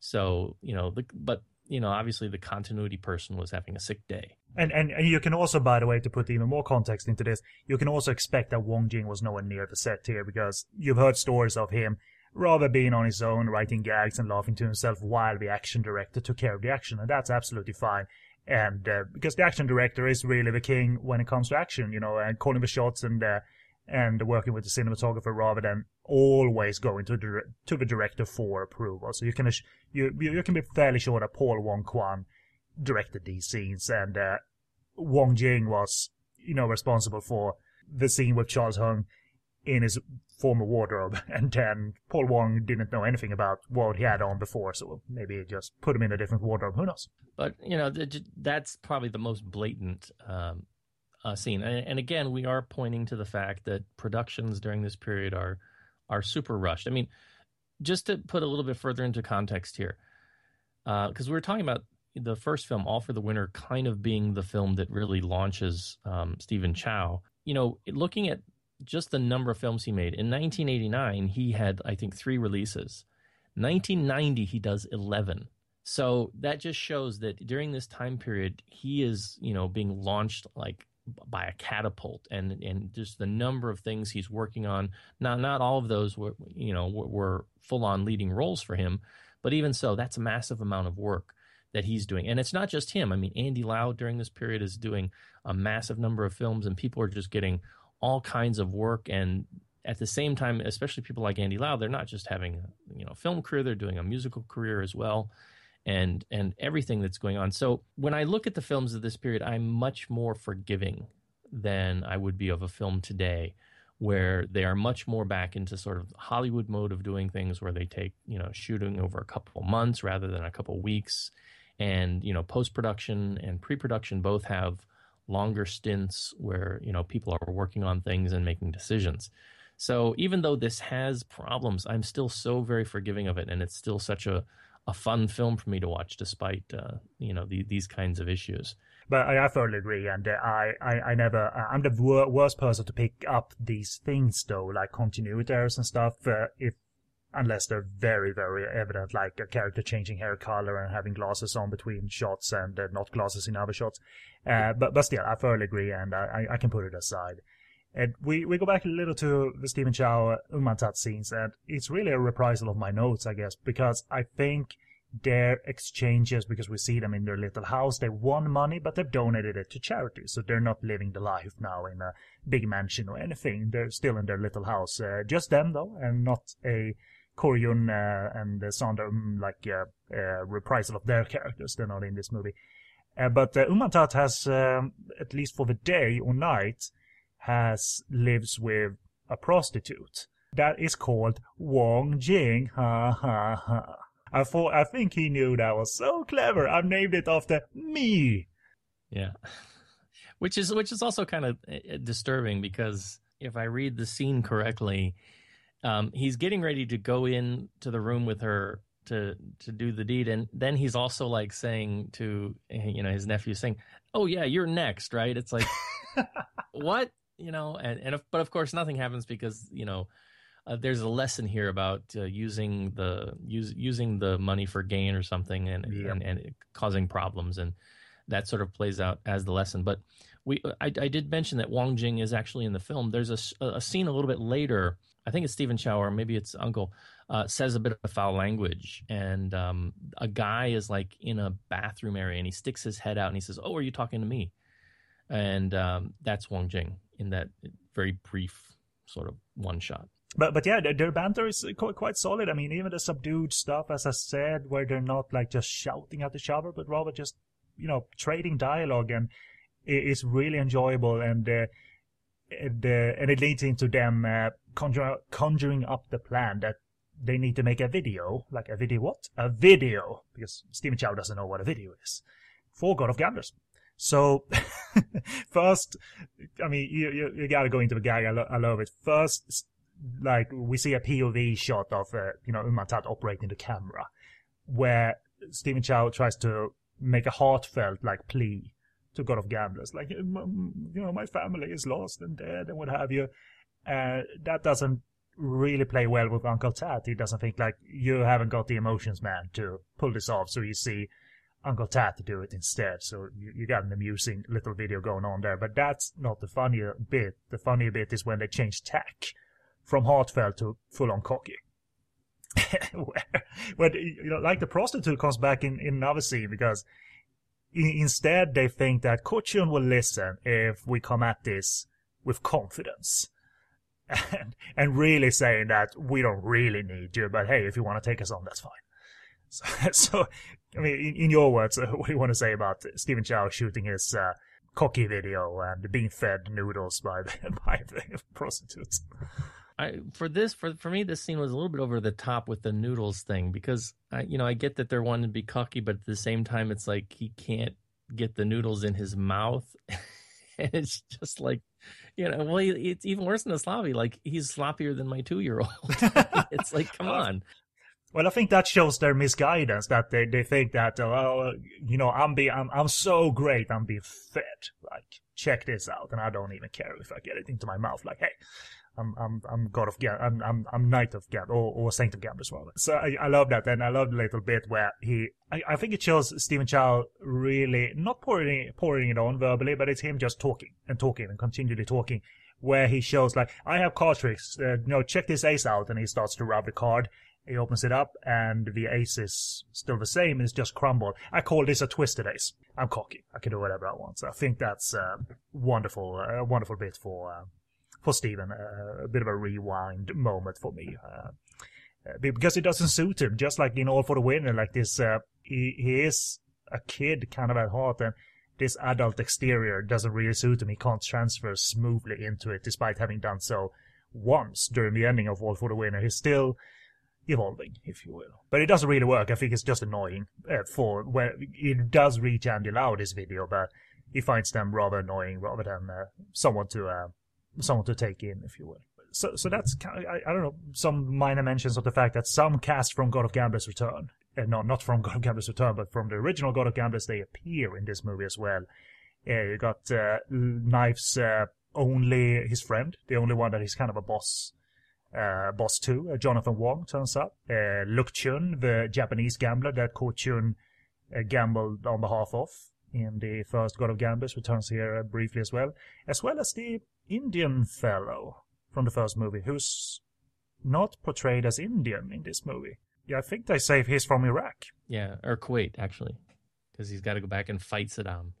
Yeah, that's Wong Jing doing that thing of uh, re- referencing things that are in the news and what have you. And that, that was always to me either like semi smoothly integrated or just unbearable to watch because it, sometimes it's just Wong Jing mentioning one thing and trying to pass that off, off as modern satire, if you will. But in his case, the um, that character, it's not as uh, like excruciating to watch because it kind of has a minor purpose and motivation for the for the action for for the characters later in the movie. But uh, it's um, they they uh, they try to echo as much as they can here without getting the entire uh, cast uh, back, including China. But, but uh, it's a little throwback to to the first movie that either matters for you or doesn't matter for you. But uh, it's um, uh, we we become we are familiar with that setting, if you will, that old house. but but he's kind of a prick, little knife. You know, he's he's moved into the house on the top of the hill, and it's the, like the first subtitles and the dialogue seems to indicate that he doesn't care if he left his girlfriend and friend behind. I'm rich now. So you you got that hurdle to come over to like overcome for Andy Lau's character again, uh, I suppose. Uh, it's a shame that Joey Wong uh, couldn't you know reprise her role uh, as his girlfriend, and but they you know I guess fill the gap by bringing in uh, Lung Ng's sister, uh, played by uh, Monica Chan, who plays Lung Kao. Is I I guess she's a police, Interpol or something, um, or, or, she's with some kind of official organization, not just a bodyguard. But you know, it gets she she comes in as sort of a semi romantic foil for Knife. In, in terms of the merging of the two worlds, really, it, it seems like they just bring over uh, Stephen Chow and Man Tat though, because we don't get Sandra or Corey Yuen or um, any of the people like that he was living with, but we do get a lot more people from the original God of Gamblers film I guess that's a little disappointing for me because I would have liked to have seen, you know, kind of like a just a brief. Well, where are they now? What are they doing? You know, how are they treating each other? Um, but I know that they had a lot of other stuff that they wanted to focus on. Obviously, you know, gambling and and, and gunfights. And then in terms of Joey, Wong, she was probably busy filming some semi Chinese ghost story copy. Yeah, think about it. They had four months. They had to get this thing. You know, I, I'm I can't imagine they were planning to do this before they figured out All for the Winner was a huge success. So that movie, you know, over the four weeks, August to September, big success. Now they're saying, oh, we've got to get on this, and I'm sure her schedule was was pretty full, and and so were many others. So that probably played a, a big part in in who we see and who we don't. But yeah, the whole thing with the the I guess Kuwaiti individual in in, in question. I, I, I guess also because Tan Lap Man's character is called Hussein. Um, although they in in they they call they spell it with an O in the subtitles, but they do actually refer to Saddam Hussein later, and they spell it with a U. I don't know. They're trying to parallel him as you know like a super bad guy, and Hussein was like the super bad guy of the early '90s. And and also and also he's related to the uh, final uh, gambling foe of Chow Yun-fat's in the first movie. It's the foster son, I suppose. Uh, Yes. It's the foster father of Tan Lap Man's uh, Hussein. Yeah, um, and and and Singapore uh, Chan, I think is his name, or and and we see him in in jail, and but of course we've already seen him in God of Gamblers: The Return, and the the the very unfortunate thing that ends up uh, happening to him. That actor was uh, willing to uh, continue his character, if you will, for these three movies. Uh, let me ask you two quick, uh, one quick thing and another uh, maybe lengthier thing. Is um, the Chinese word for ace and cigarette the same? The the slang for it at least is so. Yeah, that that gag that comes out. I don't know if it's. I don't think it's the same. It's the same sound, but I don't think it's it's not the same character. So Be- because he's going to put out four aces, and he does, and they're four cigarettes instead out of his pocket. So, yeah, there it is. But uh, how do you think Andy Lau and Stephen Chow work together? I think they're great. Uh, I'm a huge fan of. I was a huge fan of Andy, Andy Lau before I knew Stephen Chow, but uh, I loved uh, I loved seeing them together in this. And I think that the what is the other movie they do? Uh, Tricky, Tricky Brains. Mhm. Uh, I I equally love as well. Um, I think they have a, a good rapport, a good kind of back and forth. You know, Stephen Chow bring bringing uh, the funny, and Andy Lau can be funny, but he still has that sort of suave, young Andy ness to him uh, during this period that um, was always something that I looked forward to seeing. But no, no one is overshadowing each other. I think they work so well as a team and respond. Mainly, you can say Andy Lau responds to Stephen Chow, but he does it very well. He's very funny and he he, has great uh, comedic uh, reaction uh, reaction style and timing working with Stephen. I think uh, so. Uh, no wonder they got put into another movie. I mean, they don't work, they don't do much together in this movie, but of course, uh, Man Tat and Andy Lau in their classic pairing in A Moment of Romance from um, a bit earlier in the year, if I remember the time release correctly. Yeah, amazing on screen for, for, for both of them. And Ng Man Tat was in God of Gamblers playing a different character. So here you go again. Sharla Cheung will, will appear in this one playing a different character. So it, it's nothing that uh, the Hong Kong audiences will uh, find confusing or um, like uh, unacceptable. It's just, it just is, you know. And uh, if they're appealing performance, then what else? You know, if they died in the first movie, why not bring them back as a different character, twin or not? you know, you you talked about Wong Jing, uh, recent Wong Jing here and on your podcast. Uh, I mean, you love him, and I do love him too. But you alluded to that his more recent streak of at least directed movies, they approach more going on repeat that is more up for criticism, whereas at this time.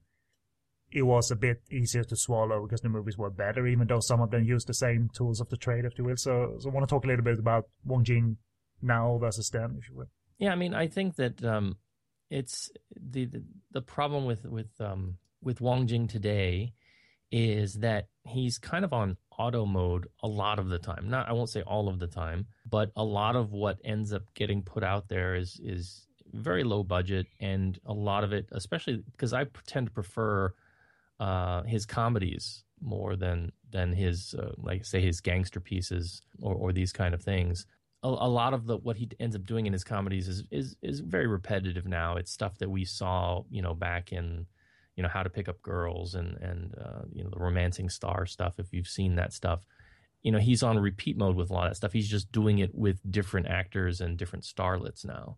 Uh, some things come to mind, you know, where you get you get the crazy uh, the crazy spiked drink where you can only take like three or four steps and then you pass out or something.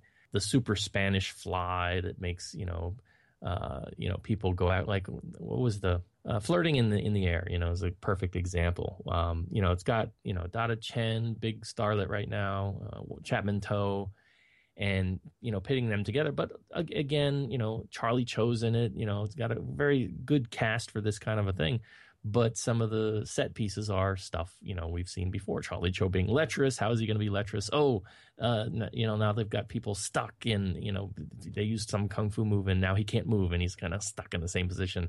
And oh, here's this thing they people drink it and they get all hot and they must have sex immediately. You know, um, we've seen that stuff done dozens of times uh, over the years, and and so a lot of it is just you know him kind of pulling from his traditional bag of tricks. And I know that a lot of it is because he's farming this stuff out to all the different channels that are out there demanding content. You know, you've got multiple movie channels, you've got the the, the back the, the, the aftermarket hotels and, and airline sales and stuff. And so, you know, at the end of the day, in terms of doing that kind of producing, you're looking to make money. You're looking at it from the business standpoint, and so it's it's like manufacturing. You know, the the creative side, I think, is kind of been pushed slightly to the side mm-hmm. in, in, favor of the manufacturing side. You know, our, from an artistic point, a critic will look at that and go, "Oh, that's just terrible." You know, Wong Jing's crap. But my perspective has always been he has first of all launched careers Andy Lau's, Chow Yun Fat's, Stephen Chow's. You know, uh, he's responsible for a lot of these big names that that you know that we enjoy. Maggie Cheung was a Jing girl, right? And not only has he done that, but he's just made so many movies. He's kept people in the business working in the business, and that's something I admire and will continue to respect. Um, you know, going forward, no matter how many crappy movies he makes, because he's helping people make a living in the movies, and that's the dream of a lot of people. Uh, I'll, I'll, be happy to debate anybody who wants to talk to me about the merits of a Wong Kar Wai. You know, from an artistic standpoint, sure, Wong Kar Wai, you might love him. The the festivals love him, but how many jobs has Wong Kar Wai created when he only does a movie like every five or six years, right? Yeah. Um, so from that aspect of art versus the aspect of production, I think we have two different viewpoints, and I'm on the side of production. And you know, of course, you make a thousand movies, not all of them are going to be good, um, and that's a given. But some of them are, and I like a lot of them. So, do, do you think today's that, that he doesn't have an equal amount uh, or, or or as big of a talent pool plays into it as well? Uh, I mean, you, you mentioned that he's kind of farming it out and going on autopilot, but does it go, come down to the fact that we don't have the performance we had 20 years ago? Well, that might be part of it, but I think it's a different it's a different market than it was. I remember I had the fortune to hear him talk at the Hong Kong Film Archive uh, a couple years ago, and, and I actually I, I usually don't speak up in, in, in these kinds of forums, but I I I asked him a question, and I said, "Can I please you know ask in English, and I don't care if you respond in Cantonese because I can I can understand what you're saying. I just don't know how to phrase it." And he said, "Sure, sure." He was very gracious. And basically, I asked him, I said, you know, what is the future of Hong Kong films when you've got censorship in China and you've got so many people going to work there and you can't make ghost movies and you can't make movies where the bad guy gets away with a crime and all these restrictions? And he said, well, you know, directors are just going to have to either learn how to work within that system if they want to keep making movies or they're not going to make movies. Mm-hmm. And he said it, you know, and he said it very straightforward. He said, look, it's a business and, and if you're going to be in it to to be artistic, that's great. But if you're going to be in it to make people money who are investing in your films, then you're going to have to play by certain rules. The market's changed. The market used to be that you could send stuff, make stuff for Hong Kong. The Hong Kong people would support it, and you had a bunch of diasporic markets that would support it. You know, uh, uh, people in Canada, people in the United States who would be buying these things and watching them in midnight movies like I was and stuff. And that's not the case anymore. And he says now the market's China. And so you've got to work within that framework. And if you're not willing to, then you're not going to be able to make movies like we used to.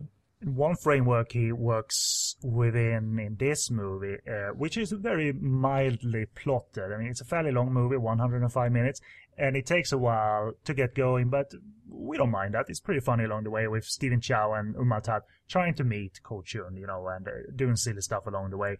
But I've always liked that Wong Jing seemingly always let Stephen Chow put his humor on screen rather than cutting him off and uh, taking over and making Wong Jing brand of humor. They weren't necessarily the same, and I, I, I like that Wong Jing's movies are very much Stephen Chow movies as well. A lot of them are, and uh, this one, you know, included. And uh, maybe Wong Jing could have done silly stuff like this new power of uh, Sings, this the rapid hypno- hypnosis that he possesses. Uh, because at one point there are they're sneaking and they're outside Knife's house, and Knife can hear something, and he opens up the curtain to reveal them, and you see Stephen Chow there with his hand and the finger on his head, uh, saying, "You can't see me, you can't see me, you can't see me, you can't see me," and Knife can't.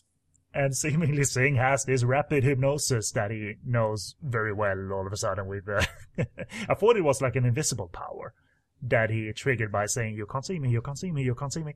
you, that'll come back for the ending that hypnosis. So that that's quite funny, and I always felt like he uh, he trusted Stephen Chow to provide his brand, and uh, that they could kind of stall the movie every now and again.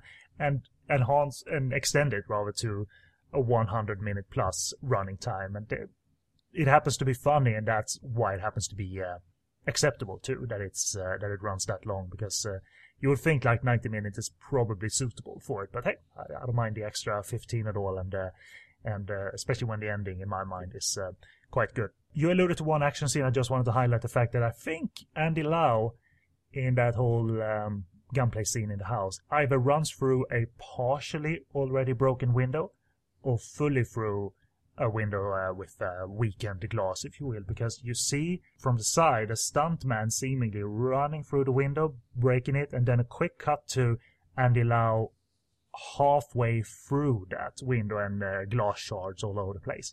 But regardless, there are that's a moment, and there are moments in in the action scenes here where Andy Lau is really going to town and uh, being the stuntman and uh, engaging himself in the action as much as he can, which is a great aspect to his um, performances around this time. He uh, was very visible in even the swordplay movies with the wires and what have you. Andy Lau was there for as much as he could rather than a close-up shot of him landing or anything. You know what I mean? So I, I, I admire that in Andy that he, he got that um, uh, drive and seemingly was never injured, at least uh, seriously, doing all this stuff for a couple of years. Yeah, absolutely, uh, and it, that carries over from the first uh, God of Gamblers.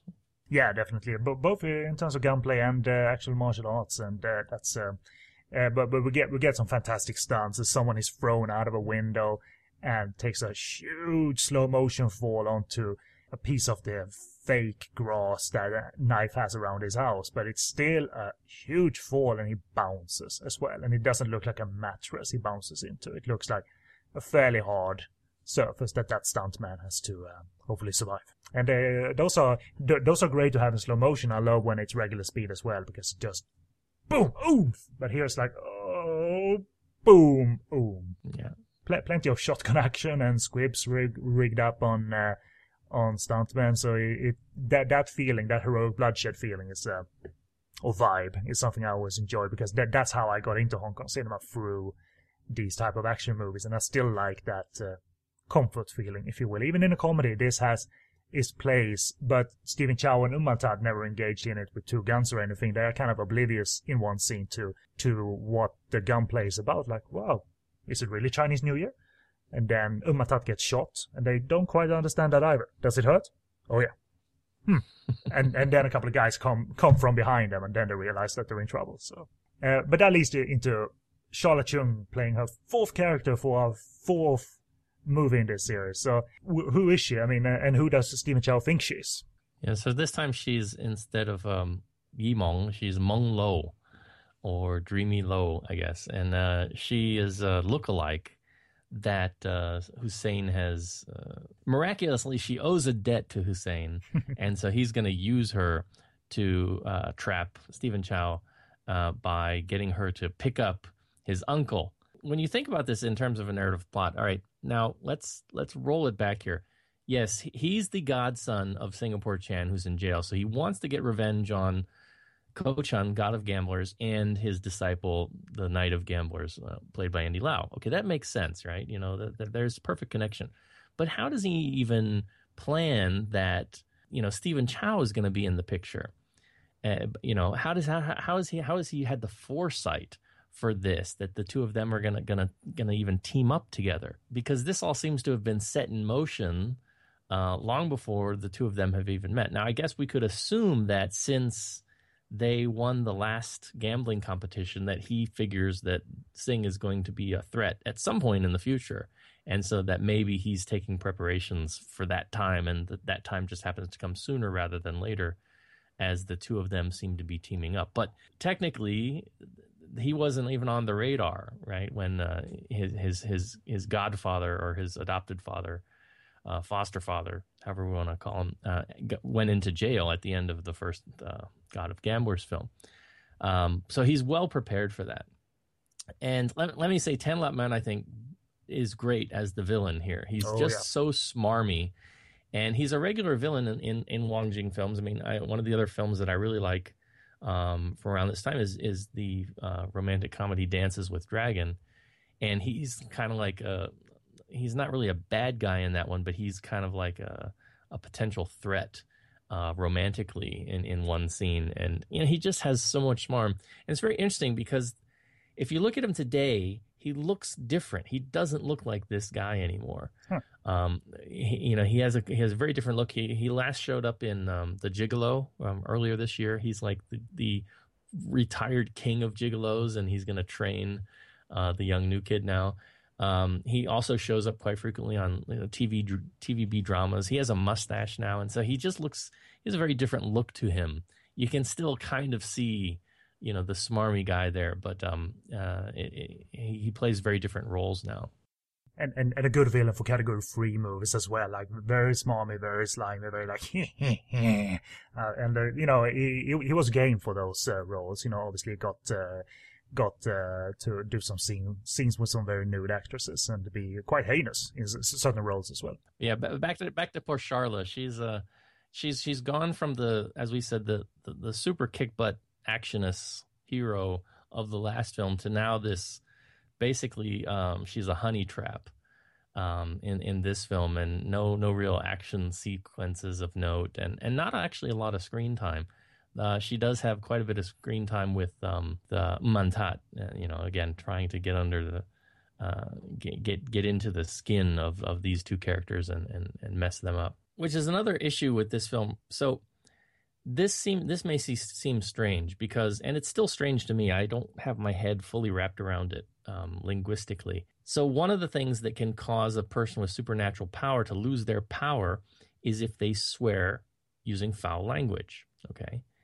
But throughout the film, if you follow the subtitles, you see Sing using foul language all the time because that's what the subtitles have translated out. So, I, I of course, I recognize Cantonese foul language. So sometimes some words which will be translated to English foul language are not considered foul language in Cantonese, right? They're considered darn or shoot or something, I guess. But they get translated out as like some serious foul language. So it's very confusing as you watch this film and you see that he is swearing up what seems to be like he's swearing up a storm sometimes, but he's not. And so even for me, like I still there are words that seem like they should be swear words in Cantonese that you'll hear kids say, and I'm like, okay, so that's not really that bad of a word if little kids are saying it, right? Right? Or are they really just bad kids? I'm still not sure, you know, because it's it can be very confusing sometimes.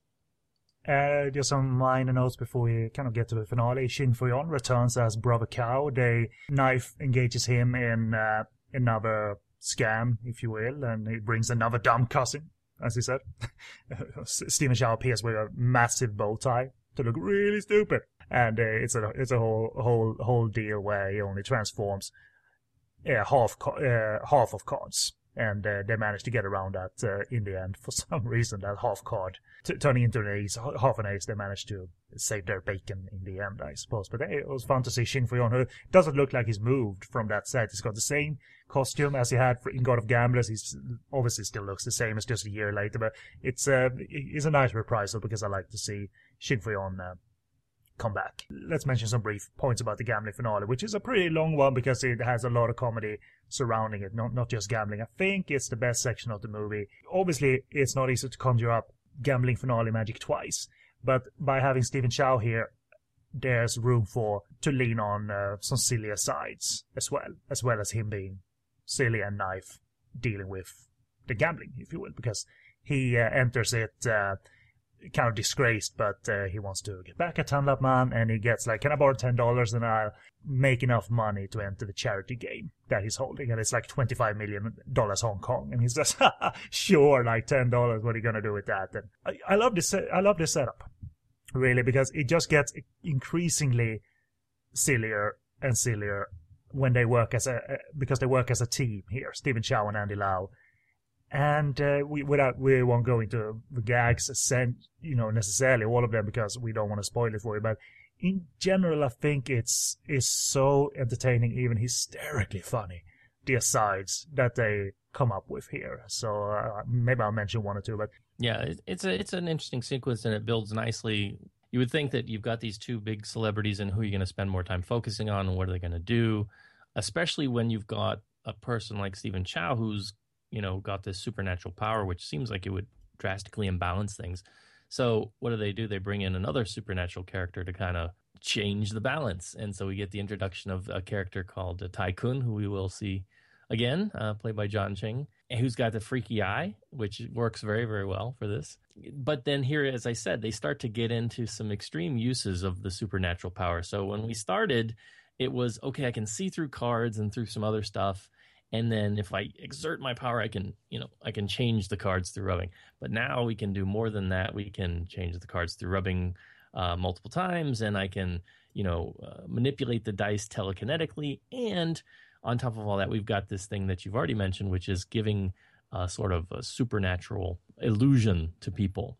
Um, and so uh, uh, Ty- Tycoon gets the upper hand, and he throws Stephen Chow into an illusion from an earlier film from uh, earlier in the year. That is uh, from Swordsman.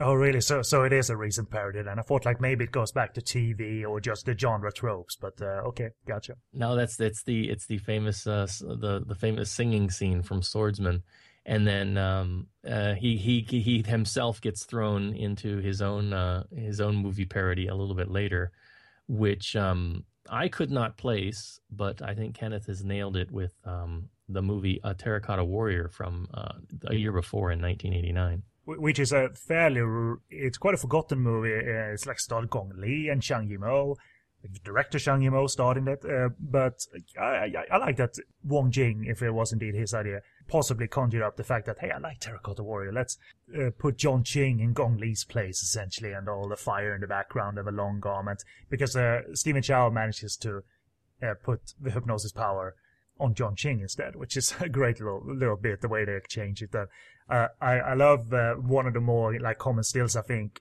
of uh, Stephen Chow from this scene is when he's under a spell because he's playing this uh, this violin uh, old time instrument, and when they come out of it, you see what he's doing in real life, and he's got a woman's shoe and a woman's leg and going la la la la la la la la, and he's got lipstick all over his face from a prior encounter with uh, the Sharla Cheung character because he's all energized now uh, as uh, as uh, Sing. But I love that because it's you don't expect it coming out of the illusion that he that that's what he's done and knife is just like what else going on? La la la la la la la. So I, like those asides. They're very like frantic but obviously not um, you're not reliant on getting the movie reference necessarily. Uh, it's great if you can but the gag is that is some woman is some woman is being essentially molested by him, you know. Of course, the scene, the scene we have to, have to mention the scene just before then when he's um he's trying to rescue, I guess, uh, his uh, his uncle and um and Long. He ends up bumping into the the to the lookalike Yimou character, and she helps recharge him.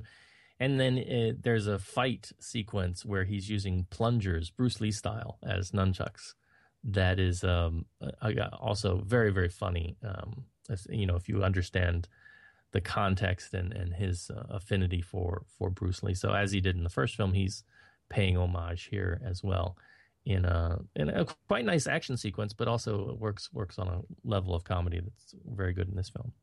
Yeah, and the whole like my last note on the finale, the whole like they they come up with the genius idea of like let's split up, and that's why that's that way John Ching can't put his spell on both of us. So you get get this like massive overhead shot of them running around in uh, in high speed, you know, gambling here, gambling there, gambling there, and making up the uh, and making the money he needs to to enter the final game. Just a quite quite a hysterical ending because I think it it all it all hits me quite well. Uh, with uh, Andy being funny and uh, being very suave and confident at the uh, gambling table. You know, he's redeemed himself a little bit now. Now he's got the skill. Even he's got that, like the super hearing skill there, and uh, they both can hear that uh, what the dice, uh, what the dices are. One can see through the whole, uh, can can see through the container that the dices are are in, and uh, one can hear it. So it's like a fine little team up here that uh, reaches its crescendo by the end of the movie, and I like it. It's good fun, and especially when you think of the fact that it's quite a long movie, this last 20 minutes or so makes it go really fast because it's uh, like this fairly frantic assault of uh, of gags. And uh, Wong Jing lets Stephen Chow be Stephen Chow and uh, gets Andy Lau in on the games as well, the comedic games, and it's all good. I wonder though, and this is a major spoiler if you haven't. We kind of alluded to it, but I'm not gonna. I don't care if I spoil it. I wonder where the footage of Chow Fat, where that's from. It's not from God of Gamblers. It definitely he he he comes out of a limo, uh, and they see him. Oh, Master has arrived. He's clearly from somewhere else. Chow Fat is not in this movie. You know, it's from somewhere else. He is listed on the credits for on the on level on the the Hong Kong movie database. They they do list him there, but yeah, it's obviously some stock footage from something else. Um, I I would want to say it's from maybe NG from God of Gamblers that didn't get used because I mean he's got the look. Yeah, yeah, And I'm trying to think of of was it maybe from a TV show that he had had a similar look early on, or something that you know a smaller movie that I might not have seen. But it's it's really it's like because it's slow mo that's not intended to be slow mo, so it looks really choppy. It's it's not even like uh, 30 frames. I think it's just so it's just so there and so quick, quick, and then it's done. Um, and, and, and it's like back to the guys shouting "Sifu," and and that's it. Um, but still, it it works in the context of you know bringing these these two worlds together. It's a shame that they couldn't have gotten him in to do you know a full on cameo at the end because I think that would have been would have been nice. And and we talked about a similar thing with regard to the God of Gamblers: The Return. Um, you know, kind of the reverse of that. At least in this film, they did establish a reason why he wasn't kind of coming there to you know defend his name and and to to, to help the, the, the, the two you know young guys out. I wonder if Chang Fat needed a break after 1989. He he there was some massive productions, you know, John Woo's movies, Once a Thief and Hardboiled in 91 92. But I, I, I, just have a feeling based on the credits that Chang Fat finally needed to have a lie down because he'd been mm. working a lot. There's only one 1990 credit, and who knows when he did shoot that, and it's uh, the movie that you uh, quite like, The Fun, the Luck, and the Tycoon. Yeah. Uh, so, so I just wonder, like, uh, no, I'm, I'm out. 1990, I'm out. You know, I'm not doing anything. The one thing I do like also in that final scene is is the getting back to the two core guys here, Andy Lau and Stephen Chow, is that little scheme they're trying to come up with, you know, because at their heart, you know, they're these these gambling masters but they're still schemers. You know, it's like it's like Andy Lau going back to being knife from the first movie. You know, it's like, oh, if I do this and then you do this, we can get away with you know actually making some money, which we're not supposed to do. And so I think that that was an and, and of course then they hear you know the the voice like, what are you gonna do? And uh, we we get that final cut. But I think for me that's a nice little a nice little moment there at the end, and that was one of my points of criticism at the the God of Gamblers Return movie is we don't get that. We don't get a, any sense of closure. It's like oh, the game's done and there's a wave and that's it. Still still shot and roll credits. It's not like you, you can't really review it like uh, this is uh, like how cinematic it is, but it, it's solid shot in a solid way. Even though they shot it uh, very fast and uh, they they know this like almost in their sleep, like to shoot movies fast and shoot uh, make it technically able and sufficient. They did this all the time in the 80s and 90s, just churn them out. But I suppose that's uh, down to Wong Jing and all the crew to for making this happen. And uh, it, it's good fun. It's a lot of fun, and uh, I, I, enjoy uh, going back to it every now and again. Uh, as for availability, though, this had an earlier DVD release by Maya in full screen or slight widescreen with uh, burned-in subtitles, so it was from a prior master from video or Laserdisc. But they did remaster it and put it out in a fine transfer, and uh, it's the DVD I own personally. Uh, it also seems out of print as per these gambling movies from Maya and their remastered line in general. Um, same applies to the two DVD box set they did where they paired it up with God of Gamblers Free Back to Shanghai. So they did one of those, a grand collection of God of Gamblers. Uh, so it had uh, had one of those releases. So, so that's that. But that brings us to the point that we are going to announce what we're doing for the next episode, and we conclude and conclude the series with the Stephen Chow run. Partly, we are going to look at God of Gamblers Free Back to Shanghai, which is a time travel comedy, believe it or not. It's supernatural power on overdrive. Indeed. Co-starring Gong Li in her second movie with Stephen Chow, the other being Flirting Scholar and Ray Lui, I think, uh, reprising his character from the Bund because they traveled back to that period in time. So they brought back Ray Lui, but not Fat to reprise his role in the Bund from the from TV. But uh, that was probably a tall order, I think, to uh, to get them both in there. But uh, hey, that's uh, that's fun. So that that's 1991 as well, and we cut two after that for the final movie of this retrospective to 1996, when the genre wasn't as vibrant, and Wong Jing decided to direct a prequel to the Ko Chun God of Gamblers storyline, starring Leon Lai as Ko Chun, and it's called God of Gamblers Free, the early stage. Uh, but okay, we'll, we'll conclude uh, this uh, episode of uh, the universes merging, if you will. Uh, Star was born, Stephen Chow, and uh, he continued on doing at least one more gambling movie, and then worked with Wong Jing in a variety of movies, you know, including Hail the Judge, which is, which is still my favorite Stephen Chow movie. That movie makes me laugh so damn hard. Uh, we are done, so uh, let's uh, do some uh, brief contact information before we, before we sign off. This has been Podcast on Fire and Gambling Season on the Podcast on Fire network. We are on podcastonfire.com. Our email, podcastonfire at googlemail.com. Our Facebook, facebook.com forward slash POF network. Reach our discussion group and join us. Uh, type in, type in Podcast on Fire network in the Facebook search, search bar our Twitter handle is at Podcast on Fire. I review Hong Kong movies, Taiwanese movies, and ninja movies, and even adult movies at SoGoodReviews.com. My video reviews, sleazykvideo.com, and my Twitter handle is at SoGoodReviews. And we are available on iTunes as well. Subscribe and rate, and if you have the time, please leave a small review for us. We would love to hear if uh, we suit your tastes, if you will. And finally, stream us on Stitcher Radio if you don't like downloading podcasts to your device, your tablet or phone. Available online, but also an application, which is the smoothest way to uh, stream us, is available via Apple App Store or Google Play. And your plot, uh, your plot, your plug, Paul. Yeah, um, can find everything I do over at uh, Kongcast.com. That's K-O-N-G-C-A-S-T.com uh, for anything that's going on. You'll find us there. Excellent, excellent. Well, we are done. Gambling season is two episodes in. The next time we conclude it with uh, God of Gamblers Free and God of Gamblers Free. How's that for confusion? uh, but I've been Kenny B, and with me was Paul Fox. So say bye bye. Bye bye.